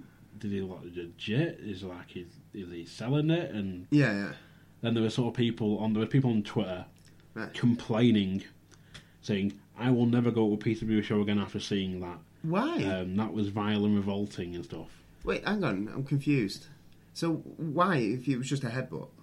Because it because of the whole thing of like because Bubblegum and Trav were close and stuff. Yeah, yeah, yeah. And there was a thing of at one of the previous shows, Bubblegum was like, I was gonna thinking of retiring. I, I was at that show. Yeah. So I was thinking of retiring, Yeah. carrying on for Trav. And just people sort of said it was like a, a classless act and stuff, essentially. Because it should have been should have gone out on a high rather Right, than yeah. this Rather than sell the controversial- next show. Yeah, rather than this con- this controversial end point. Right. But that's that's, that's storytelling. But it was, it was the other thing was it was these, all these people who were like, "Oh, I'm going to PCW for the first time. Like, I'm really excited and stuff. Can't wait." And then it was all sudden, never going to show again. Never going to PCW show again after that. It was disgusting. It was revolting. It was. It's Well- like It doesn't even sound like it was a massive beatdown. no, it wasn't. So, but it's it's it's called storytelling. That's what they're here to do. That's the job of the show. The majority of the guys who were on the show even said that's the sort of thing Trav would have wanted. Like it Yeah. would have been A screw- yeah, a turn. A, Yeah. yeah. a sort of a controversial uh, turn Yeah. to end to end things on, sort of thing. And to be fair, folks, if you want to talk about like you want to talk about controversial, Chris Travis is, you know, uh, we all know who he is. In his tryout for the WWE, decided to blade in a company that doesn't do bleeding. Yeah, that's been PG for ten years. Decides, oh, I've only got one chance at a tryout match. I'm going to blade anyway in a dark match, just cause I can. So yeah, uh, why not? It's just, well, I don't know. I wasn't there, but it's like you say, it's story. It, well, it's it's telling a story. If Yeah. if you set up the next show and you do it for a reason, yeah, so um, they'll come back. Guaranteed. they will. It's um, just it's one of them. It's, Yeah. It's, it's not going to appeal to everyone, and it's like, yeah, well, if it was your first PCW show or whatever, it's like, there's going to be something that's going to make you come back. Yeah, yeah, And it's, or you're going to sort of, you're going to still follow it to see what's happening. yeah, yeah. So, but yeah, sort of sticking with the PCW now and moving away from Right. the Trav tournament. Okay. There's the the PCW presents WCW. the white collar wrestling. Yeah, as I know, keep noting. Yeah. As uh, well,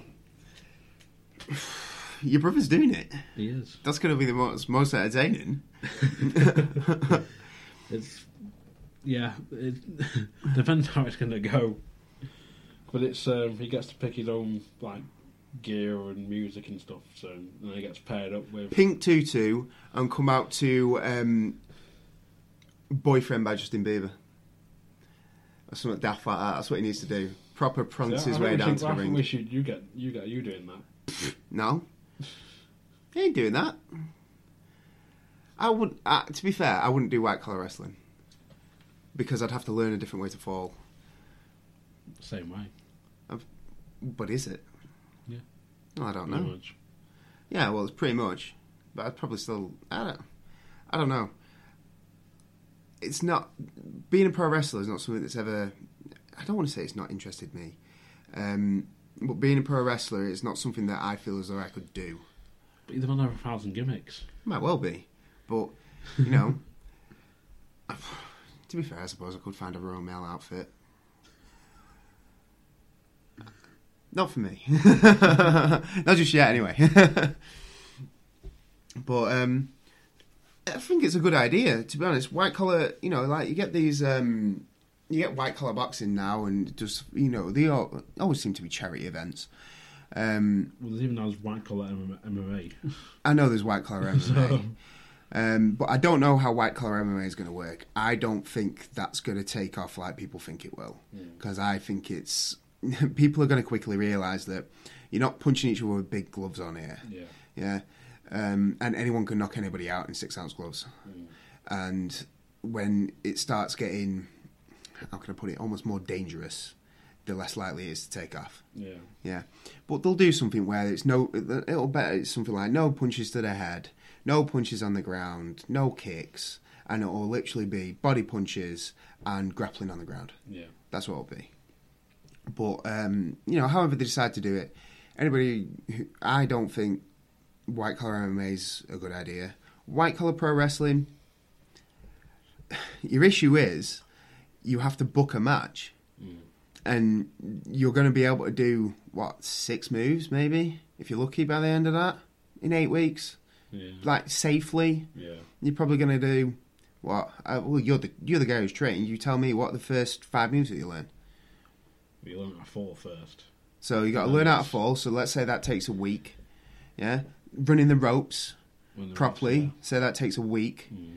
so then you can do what a clothesline a spear and punches be- you'll learn body slam, suplex, and then just be like most things that you can just learn. You know, It's- you're not gonna. It, it, It's- it's going to be a stand. They're going to be standard matches, and they're going to last, and they're going to be.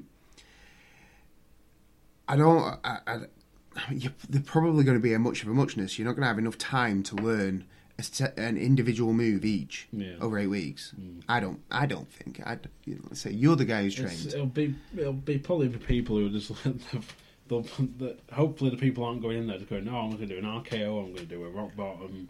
Yeah, but you know, you know from experience, and you've told me that people show up to wrestling training and get in the ring and suddenly think and just start thinking, "I'm just going to start pedigreeing people." Yeah, they do. Idiots. Yeah. Talk about a, a fast way to break your mate's nose. yeah, but so you know that from experience. Yeah. So, do you think in eight weeks you can get two people who've never done wrestling before to then put on a, a match, a, a full match that lasts longer than ten minutes? Well, it's Or whatever it is. uh, let's have a think. So it's they do two sessions a week. So that's four hours. What four eight? It's twenty four. So it's twenty four hours of training. Yeah, Not if if you're pr- you're quick at learning, and you're progressing quick enough. Things like that, you pick it up then Right. yeah, to a degree. Yeah. Um, but I think it's going to be it's going to be like a shit sandwich, if anything. Yeah. You're going to get the good and the bad and the good and Yeah. bad. Because I reckon it's not gonna, it's not just going to be the white collar. We're going to throw in some academy matches and stuff as well Yeah, yeah. well, That's to fair uh, enough. keep people entertained. But it's Yeah. like I was talking to Floods about it, and he said, "Oh, it's only going to be your friends and family watching, isn't it? Really?" Well, yeah, yeah. So I understand that. I understand that. I suppose it's it's a good idea. If it works, great. If it if it doesn't, there's no harm in trying it. yeah, I personally would never actually. I, I wouldn't think of eight weeks training. I don't think I will know enough to be able to look after myself and my. I could I could just see you going for Ezekiel's. Well, you get you get paired up with someone, well, an actual wrestler from the roster. Right, okay. So I could just see you going for the Ezekiel Well, or the- takedown or something. You see that? You see again. That's that's. If I was to do it, that's part of the problem. Part of the problem is that it's not that it's being able to do that and not hurt someone mm. is the hard part. Like, like in training, like when we roll, he'll say, "Oh, well, you you know, go you re- you roll as hard as the lowest rank person will roll." Mm. So, if I'm rolling with a white belt and that white belt goes fifty percent, I'll go fifty percent. Yeah, if that white belt decides he's going to f- launch himself at me and try and submit me and go like full bore, he's going to get submitted loads of times. Yeah, because I have no choice but to try and calm him down. Yeah, or him or her. Yeah, so it's like I remember uh, getting told off once actually because a white belt went a white belt went for me right. and um, he was a little bit smaller than me, but he full bore went for me. And of course, he started standing with me. Now, by this point, I'm already a blue belt in the traditional, and I'm still I'm still a white belt myself in the uh, in the BJJ. And he went full on, and I took his back, stood up, and I picked him up and I threw him at the floor as hard as I could. Yeah, and I got told off because he was a white belt. Yeah, but my defense was, well, if he goes full on at me, what do you want me to do? Hmm. Yeah. Now, in a wrestling ring or however it may be, I don't feel as though I could pick somebody up in that fashion and not throw them up the floor Yeah. and not take them down properly. Hmm. So if I shoot a double leg, it's a proper double leg. Yeah. Yeah. So I will go through you. Yeah. And again, it's hard. It would be hard for me to then almost stop because there, you, you, again, it's muscle memory. Like the guys who are really, really good at wrestling who do the same moves over and over again, hmm. it's muscle memory to them. Whereas somebody like, especially somebody like myself or even you, if you judo, if you go to do a judo throw, you know how to do it correctly, so you Yeah. will do it correctly. Yeah. So to then have to then do it incorrectly, so the person doesn't hit the floor as hard, is difficult. Yeah. Do you know what I mean? And to still make it look real because you do your muscle memory is to do it the correct way. So that's that's kind of the thing that is part of what makes me think I wouldn't do white collar wrestling because I just I, I know I couldn't help myself. You know, because you like you, you just you build it up, don't you? You build Yeah. up that muscle memory. Mm. So that's my that's my personal view.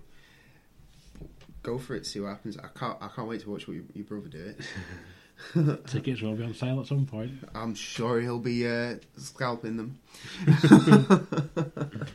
More drumming up business. I don't mean scalping. Yeah. Yeah. All he did say is like he's like Bunkell must buy tickets. You just buy at least three. That's fine.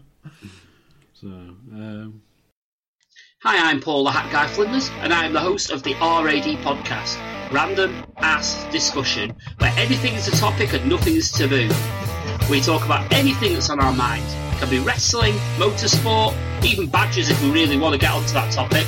But anything is on, nothing's off topic, and we will talk about anything. So join the madness that is on Spreaker, Stitcher, iTunes, and YouTube. And there's probably many other places that we are that I don't even know about. But find us anyway, search for us, and you can follow us on Facebook as well. We're on there and Twitter using the handle at UKRAD Podcast. Thank you for listening to our little advert. Now it's back to the lost art of podcasting or lost art of wrestling. We'll move on to some listener topics because we're over the three hour mark already. Jesus. Um, Might have to save some of them for another show. possibly. But there's only, well, there's one, two, three, four. We covered one already. Two. Right. We covered two already. Alright, and okay. one I've not, I've never played. So All right, okay. Right, so Uh, two then. well, there's the two on the three on Twitter as well. But um, so first of all, Paul has opinions on the Wyatt scattering, which we sort of covered already. Which we've covered, yeah. Not not looking forward to it. Hit rewind. Yeah. Simply put, not looking forward to it unless they pull some out of their ass and save it. Make it triple threat. Hit rewind. Go back to the start. In fact, or remove the download, delete it, and then re-download it and listen to it again. um, will CM Punk ever get in the Hall of Fame? No. Next question. Oh well, well. unless you disagree, No, I don't think you. the Warriors got in, but again, it depends how you look at it. took it. 20 years. It took 20 years for the Warriors to get in. Do I think CM Punk will ever get in? No, because his exit was almost more disharmonious than that. Hmm. It was a Jarrett level exit. yeah, He didn't rob him, but you know, it was that kind of fire. yeah. So that's that's my view. Why I know. Can, posthumous, yes. Alive, no. yeah, yeah, It's, I just can't see it happening. yeah. Not in this lifetime, anyway. There was more chance of me getting into it. Well, no, it's, it's say they, they they hate each other, and you've got to think Vince is on his way out, so it's going to be Triple H, and Triple H and CM Punk really hate each other. So Yeah. Nash is going to get in, Scott Hall's going to get in, X Pac will probably get in, all his buddies will get in. CM Punk now, CM Punk's wife now. Yeah, true. So And then uh, Paul and asks, worst thing you have you have ever seen happen in a wrestling thing that's not kayfabe. so So, so something legit that's happened in the ring. the worst thing I've ever seen that was legit. Yeah. Ooh, uh, New Jack Gypsy Joe. that was fucking scary. I forgot about that until you said New Jack. that was fucking scary. New Yeah. Jack scalping that lad. or Mass Transit. Yeah. One of them two. And not that Um, I have an issue with New Jack, I don't. but. Yeah. Um, Whoa. There, was, there was those two that come to mind. and There's a video uh, uh, two Japanese women online somewhere that just literally go full force and kick shit out of each other for whatever reason. Alright. Um,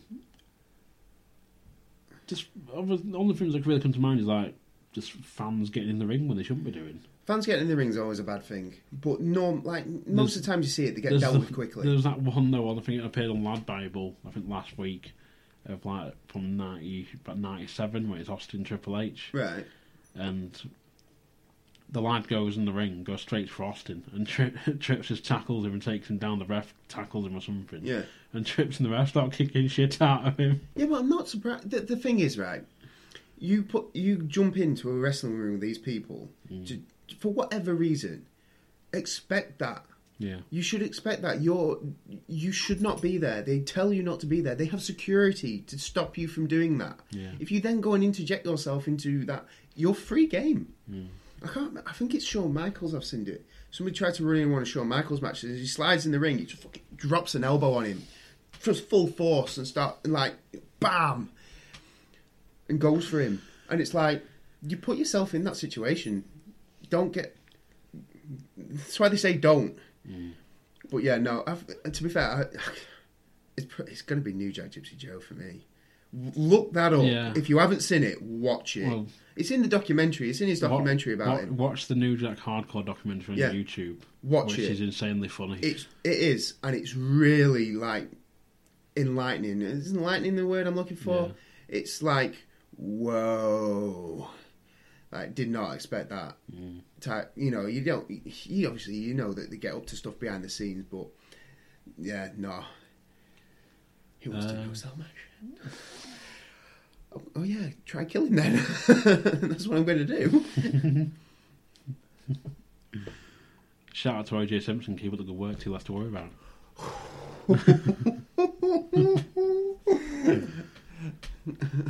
Katie's doing like a slow mo move to the toilet, aren't you, Katie? No? Oh, she wants to, she wants to change phone, it's okay. She, her phone's died, so she needs mine to play games. Oh, she's run out of lives. There you go. Um, we've answered that question, I think it's about the UK brand. Mhm. And Paul says, Well, I might have you played the new WWE Champions game on the phone, on smartphones? And if so, what do you think of it? Uh, I've not played WWE Champions. I played WWE SuperCard game. Yeah, I'd Bunkell. Please do if you play it. But it, the, the SuperCard game is dead. It's dead simple. Um, I do need a team though. Uh, I had a team and then I stopped playing for a while, so I got kicked off that one. I got a new team, and I upset them all, so I got kicked from that one. What did you say? Um, I just well, um, I think What did you say? nothing. I just was What insulted. did you do? I was just I was Who did you insult? Just the people who were lower ranked than me, and said that you know that th- despite I, I, there was a co- it, the problem is some teams kick you if you're una- if you're inactive. Some teams will say that they won't kick you even though if you're inactive, they just need a team because you need so many players to be able to play in the team tournaments Right. that they do. And they do special tournaments, you earn points, and you get cards. Yeah. And obviously, the more people you have playing, the more points you pick up in the short amount of time that you get to then win these cards. Blah blah blah. More better cards you get, higher rank you are, etc. etc. And then you get bonuses throughout the month for signing in. So if you sign in for like 25 days, you'll get like a top a top card for your deck, so to speak, or your well, I say deck. You only need five. Yeah. Um, so anyway, what ends up is I got kicked from the second team because though I didn't earn as many points as other people, I was higher ranked. But if you're in a team tournament, you use the cards of the people in your team. You don't just use your own cards. Yeah. And I said, well, you've got some people in there who uh, who earned less points than I did, but had like rubbish cards. So I had one of the highest ranked decks in, in the team, and I was just like, "Oh, fucking get these people! It's fucking shit. We need to get some people in." And, yeah, no, I think I think it must have been one of the leaders' friends, so I got kicked. Um, I'm called Max Power in it though. So. yeah, so if you are, if you do search for me and add me, Max Power. On WWE Supercards. Yes. Um, yeah, I've not played the Champions game, but from what I've seen, it's basically just WWE All Stars, just on mobile. All right. Okay. So, yeah. Yeah, I never played that. You played it. Yeah. It seemed all right. Yeah, it wasn't a fan. Yeah, well, it was a bit. It was not just quick time. Pretty much. Yeah, quick time event. Yeah. Um, and then we've got BBK writes in from Twitter, well, BBK16. Um, is there any gimmicks that worked in the past that wouldn't work now, and vice versa? Didn't work then, but now would. Uh, ooh, that's a tough one. There's plenty. Um, um, gimmicks that did that work that worked then but won't work now. Yeah. Um, I don't think. I think Hulkamania would work. If you want to go, let's talk big style. I don't think Hul- Hulkamania won't work now, but it worked back then. Um, I don't think. I don't think Goldberg will work now. As in, like the the whole streak, undefeated streak, and though then again they're trying it with the uh, the girl from Japan. Yeah, Asuka. Um, so um, I'm just trying to. I'm trying to think of what else. Um,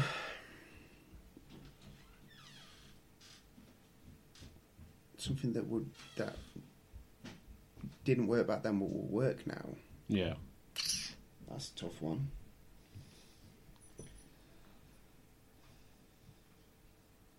Oh crap! What are they called? Who are you thinking of? Um, shit. Um, there was Hulk Hogan and the Hulkamaniacs in WCW versus the the Zodiac and Oh, Dungeon of Doom. yeah, yeah, that won't work. Yeah. Faces of Anything, any, yeah, anything super gimmicky wouldn't work now. If you Yeah. look at it now, ninety percent of them go by like the real. Well, almost Oh, I wouldn't say they're real names, but they're just like just called names. Mm. Yeah. Um, so like Dolph Ziggler, Apollo Crews, The Miz is a bit different. Um, you know, Dean Ambrose, Baron Corbin. They're they're not. They're just names. Yeah. And back in the day, everything was gimmicky. Yeah. So what was then wouldn't work. So what is now? These people just going off their own name and stuff. Yeah. That would not work back in the day because you just be like, well, I'm interested in this person. Yeah. Yeah. Hercules Hernandez wouldn't work now Hmm. because uh, though you can you can argue the fact that it is the world's strongest man gimmick. Yeah. But calling your, naming yourself after a Greek god Yeah. does not work now. Mm. Yeah. Um, like manager gimmicks as well. Like you look at stuff like Fuji won't work now. Then it, going further in, like I don't want to call them the racist gimmicks, but they kind of are. So you look at like Kai and stuff. Yeah. Wouldn't work now. We're Japanese. We talk Japanese. That's our gimmick. Yeah, that's it, isn't it? But I mean, like the Mexicools didn't work then. Never, never work. exactly. But it's a massively racist gimmick. Yeah. Um, I'd hesitate to say Crow Sting. You think that'd get over now? Not really. Well, social media is a big, big problem, if anything, really. Well, yeah, The advent of social media has sort of kill anything, would kill any gimmick like that. yeah. Um, But it, that, that's, that's the thing. It's like the the, the, the, the what we live in nowadays. The, the the the craving of content, the craving of you know these people to be on social media for us to have this access into their lives Mm. will stop irregular things from working. yeah. Like I'm, the- you'd think the Wyatt the Wyatt gimmick shouldn't work, but it does. Yeah, and it's whether you can. it's- Well, it's, it's your belief in kayfabe, isn't it? Yeah. Can you suspend it? Can you suspend your disbelief? Can you Mm. buy into something? Um, and that's. It's like. It, it's it's almost depends on who you are, Mm. wh- whether you believe it or whether you don't. Yeah. You know, I, the Undertaker. That would if that started now, people would shit on it straight away. Yeah. Yeah, and it's only because it actually started in like seventy nine or whatever. Daft. 91. Yeah, you know, I was taking a shot in the dark. but it's only because it started that long ago that now it's normal to you. Mm. That's my fault. What do you think? It's stuff like it, it sort of harkens back in a way to like when you have like the Bruno Sammartinos and the the Nick Bockwinkels and the Lou Theszes and Yeah, when you used your, your name. real name or something Yeah. like that. And it's only when it got to like the sort of eighties or whatever when you had like, sort of the odd case you had Gorgeous George and yeah, stuff like that. But then you have like uh, it's only when the, the gimmicks that the one that keeps coming to my head for some reason is Mantaur. um, so yeah, just stuff like that. It's it's like, would the Million Dollar Man work now? Like, Well, no, because you have to be the billion dollar man. yeah. The million dollars isn't that much. Mm. So yeah, that that's just it, Um, it? It's It's like, it's again. It's, would, would would Papa Shango work now? No. no. back in the day, that was what drew people in was gimmicks. Mm. Yeah. You know that you, and plus you could use gimmicks to mask people's deficiencies in the ring, and now we're so focused on how you know put, trying to put on five star matches, these epic matches. People's ability in the ring is great, so you don't need the gimmicks to cover for it. Yeah. Unfortunately, the WWE seems to think that we prefer to watch people talk rather than actually wrestle. Um, but you know that's another topic for another episode. So, yeah, it's, it's again though it goes into like WCW in the nineties when they they brought in like the the, the Yeti Yeah, or the Yeti but again, that was the, the Shockmaster. yeah, but again, that was the WC, that was WCW attempting to relive the eighties, Mm. attempting to revive that because that's what they thought drew. You know, whereas the WWE went down a different, uh, uh, like almost like a slightly different avenue. Yes, you still had the crazy characters, but they were all just an extension of themselves. Yeah. So Stone Cold Steve Austin is an extension of Steve Austin. It was just Steve Austin, but almost off the rails, so to speak. You know, Triple H was an extension of Paul Levesque being off the rails, Yeah. so to speak. It was that's how it was billed, almost. Yeah. Yeah, Well, it's sort of there is the if you want gimmicky characters, really, sort of you best go on to Chikara. yeah, yeah. It's um, it's well, it had me laughing at one point. There was um, well, not so much laughing, but it was sort of drawn in. with they had um, one of the wrestlers called Soldier Ant, Yeah, who was an yeah. an ant who was like an ant gimmick, Mhm. but part of the colony, Yeah, yeah. and he actually had um, like a like a um, thingy. It's on YouTube somewhere. That they actually gave him like a, military send off, sort of. like, Mike Quackenbush and uh, what's it? Uh, Bryce, the referee, stood in Yeah. the ring and just salute him and stuff. oh So it's dear. just sort of that they're playing it off that much, and it's like Yeah. it's actually quite it's really well done. How, it's, how they done it. Yeah. It's- Oh, yeah, it's, there's not there's nothing over the top in terms of characters. Like you've, you've got Dasher Hatfield, and you had like Lush ice creams and stuff. Yeah, yeah. And, But again, Uh, it's it's changing times. Yeah. And it was like when Bryce got shot, but Right. which Okay. is quite funny. Right. Um, I'll show you at some point. Yeah, you will. And uh, speaking of Chikara, I'm going to King of Trios. All right for some, It is. but So, I'm not. you know, No, but it's okay. I'll, I'll tell you all about it when I get back. that sounds like a plan. On the September show. Later this year. Yeah, so that's a bit way off yet, but there you go. Um, and last topic, bit of a weird taboo one to go out on. Oh God. Um, nothing too bad. right. Uh, BBK also asks, what is the decency line in wrestling with Katie Vick slash the rumoured Vince incest stuff? Katie's face said it all then. The decency line. Yeah. Um. Uh. Don't involve babies in any way, shape, or form. Don't involve incest in any way, shape, or form. Um. Tempted to say don't really involve family in any way, shape, or form. Um. Yeah, Judy, Judy Bagwell on a pole, no one wants to see that. Yeah, no, don't involve. To a certain extent, don't involve like, well, no, I don't want to say don't involve sex because mm, I'm not saying like you should, you know, I'm not saying, I- I'm saying that obviously uh, some some some. How can I put it? What's the word I'm looking for? I'm saying that, that, that you can you can obviously relate to um, this girl's here because she's attractive, Yeah. So to speak, or like Bobby Roode calls himself glorious, or you know the, in, or like Yeah.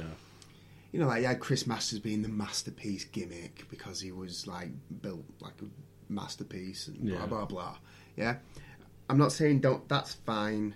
That makes sense. That's just a standard thing. Mm. Yeah, but I'm saying like, like, well, Katie Vicky was necrophilia, um, which is obviously that's over the line.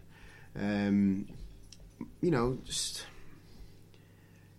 it's the, it's the line that you follow in fucking normal life, for God's sake, in it though. Yeah, really. It should, it should be. It should be. Res- wrestling is supposed to be. It's not supposed to cross the line. It's supposed to be. I don't want to say a family show. That's the wrong. That's not what I'm looking to say. What I'm looking to say is it's supposed to be. It's supposed to be like a real life drama, but around a sport. Yeah. Yeah, the the number one thing should always be the title. Hmm. Yeah, whatever title it may be, that should be the number one goal. And your your reason for wanting that is well, you have it and I want it. Yeah. This doesn't need to be all this crap in the background. Oh well, he kissed my girlfriend, so therefore I want to beat him. No, don't need it. Not necessary. Yeah, it's one versus the other. For the and everybody's trying to get to the same spot, which is why everybody's feuding with each other. Because you're in my way, you're the one above me, or you're the one behind me, and Yeah. that's and we feud because we're all trying to get to the same place. Does that make sense? Yeah. What do you think? It's um, Where's where's your limit? when you start bringing incest and stuff into it, it's It's, there's, It's no much. need. like Um, but even when when it's done in, in such a bad form that you're watching it going, well, we know that's a doll. Yeah. well, no, but like, you could you could argue that Triple H getting married to Stephanie while she was unconscious is over the line, but you, you, you, you again, it's I don't think there's an issue with that. You were talking about before in PCW, and everybody's like, "Oh, that's horrible! It's disgusting," because like they had it end on like a a sour note, so to speak. Yeah. But again, that's not crossing any line. That's storytelling. There's an obvious line there. Yeah? And mm. again, that is about, that's not about Chris Travis or anything like that. That is literally about, well, Bubblegum's now on top in a position where he's going for a title shot. T Bone wants a title shot. Yeah, that kind of makes sense to me. Because that's what they should be feuding over. Mm. So. It's yeah, Just- it's There's an obvious line. The only person who's never been able to see it is Vince McMahon. And maybe Russo. No, definitely Russo. Viagra and a pole, no. yeah, but yeah, positively Kanyon, Kanyon cutters everywhere. It's simple, I feel. So, yeah, that's my two cents. Yeah, it's one of them. It's always going to be um, one of those that's going to come up um, as, as one of the main things of tab, sort of a taboo subject or whatever. And yes, there is a line, a bit much like there's a line when when New Jack go, can take it from a wrestling match to an actual little beating. Yeah. but again, that's. You know, watch the documentary. yeah, please watch that documentary. It's really, really good. Um, but there's there's an obvious line. We all know it because we all live within it. Well, except for the weirdos.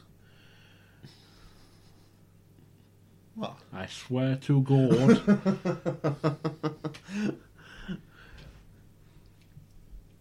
So yeah, yeah. Just leave your family and Yeah. Well, no, leave, th- leave the family out of it, pretty much. Yeah, well, that's the only thing that I can think has really been controversial, mm. isn't it? Yeah. Like, you think, yeah, anything to do with kids, family, any of that weird stuff, you know, just, you know what it is. You wouldn't do it in normal life, so why would you do it in wrestling? Mm. Yeah. Yeah. Cool. Yeah. Um, anything else you want to add? Uh, no. Not off the top of my head. I think we're done. That's all right then. Going down for the count. Um, we will do Heatwave 98. Paul! Paul, make some notes on Heatwave 98. Get on the show. Badger Coxy. Badger the Booker. They are, mate. You have an open open invitation. An open challenge from, from Billy the Boy. It's not a challenge, it's an invitation. Open challenge from Billy the Boy. the man of a thousand gimmicks versus the man of one hat. Just watch out for the small package. Strongest finisher in the business, mate. Package pile driver is the small package. Signed, sealed, delivered combo. No? Yeah? So, yeah. You good? I'm good. We're done. We're done. Yeah. That's episode six. Seven? Six, Six? I think. One of the two. Yeah. Yeah. Something like that. So yeah, um, we'll return at some point soon, hopefully. Hopefully, And I've got, I've got other. I have notes. I'll do Fastlane. Definitely a WrestleMania one. Yes, there will be a WrestleMania pod. Um, it may it may be recorded after Mania, Wink, wink. Yeah. but it it will be out hopefully shortly soon after Mania. so Yeah. Depends if you want to sleep. watch as I wink and stamp your foot. but no, um, so yeah, for the last art of shut up before you speak. Wrestling. Kayfabe.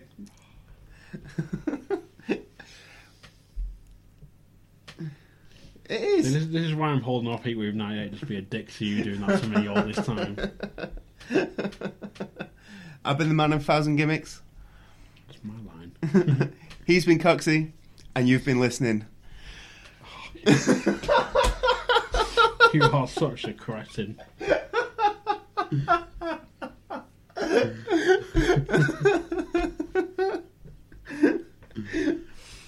So yeah, there's nothing much else I need to say. Hashtag replaced. Fine, you do the show. you edit it and put it online. Oh no. Come on, Booker. Sign Yeah, out. well, Sign out. well, I've been Coxy. He's been the man of a thousand gimmicks. this this week he is he is Dick, the Bruiser Bunkell. and you've been listening. Thank you very much.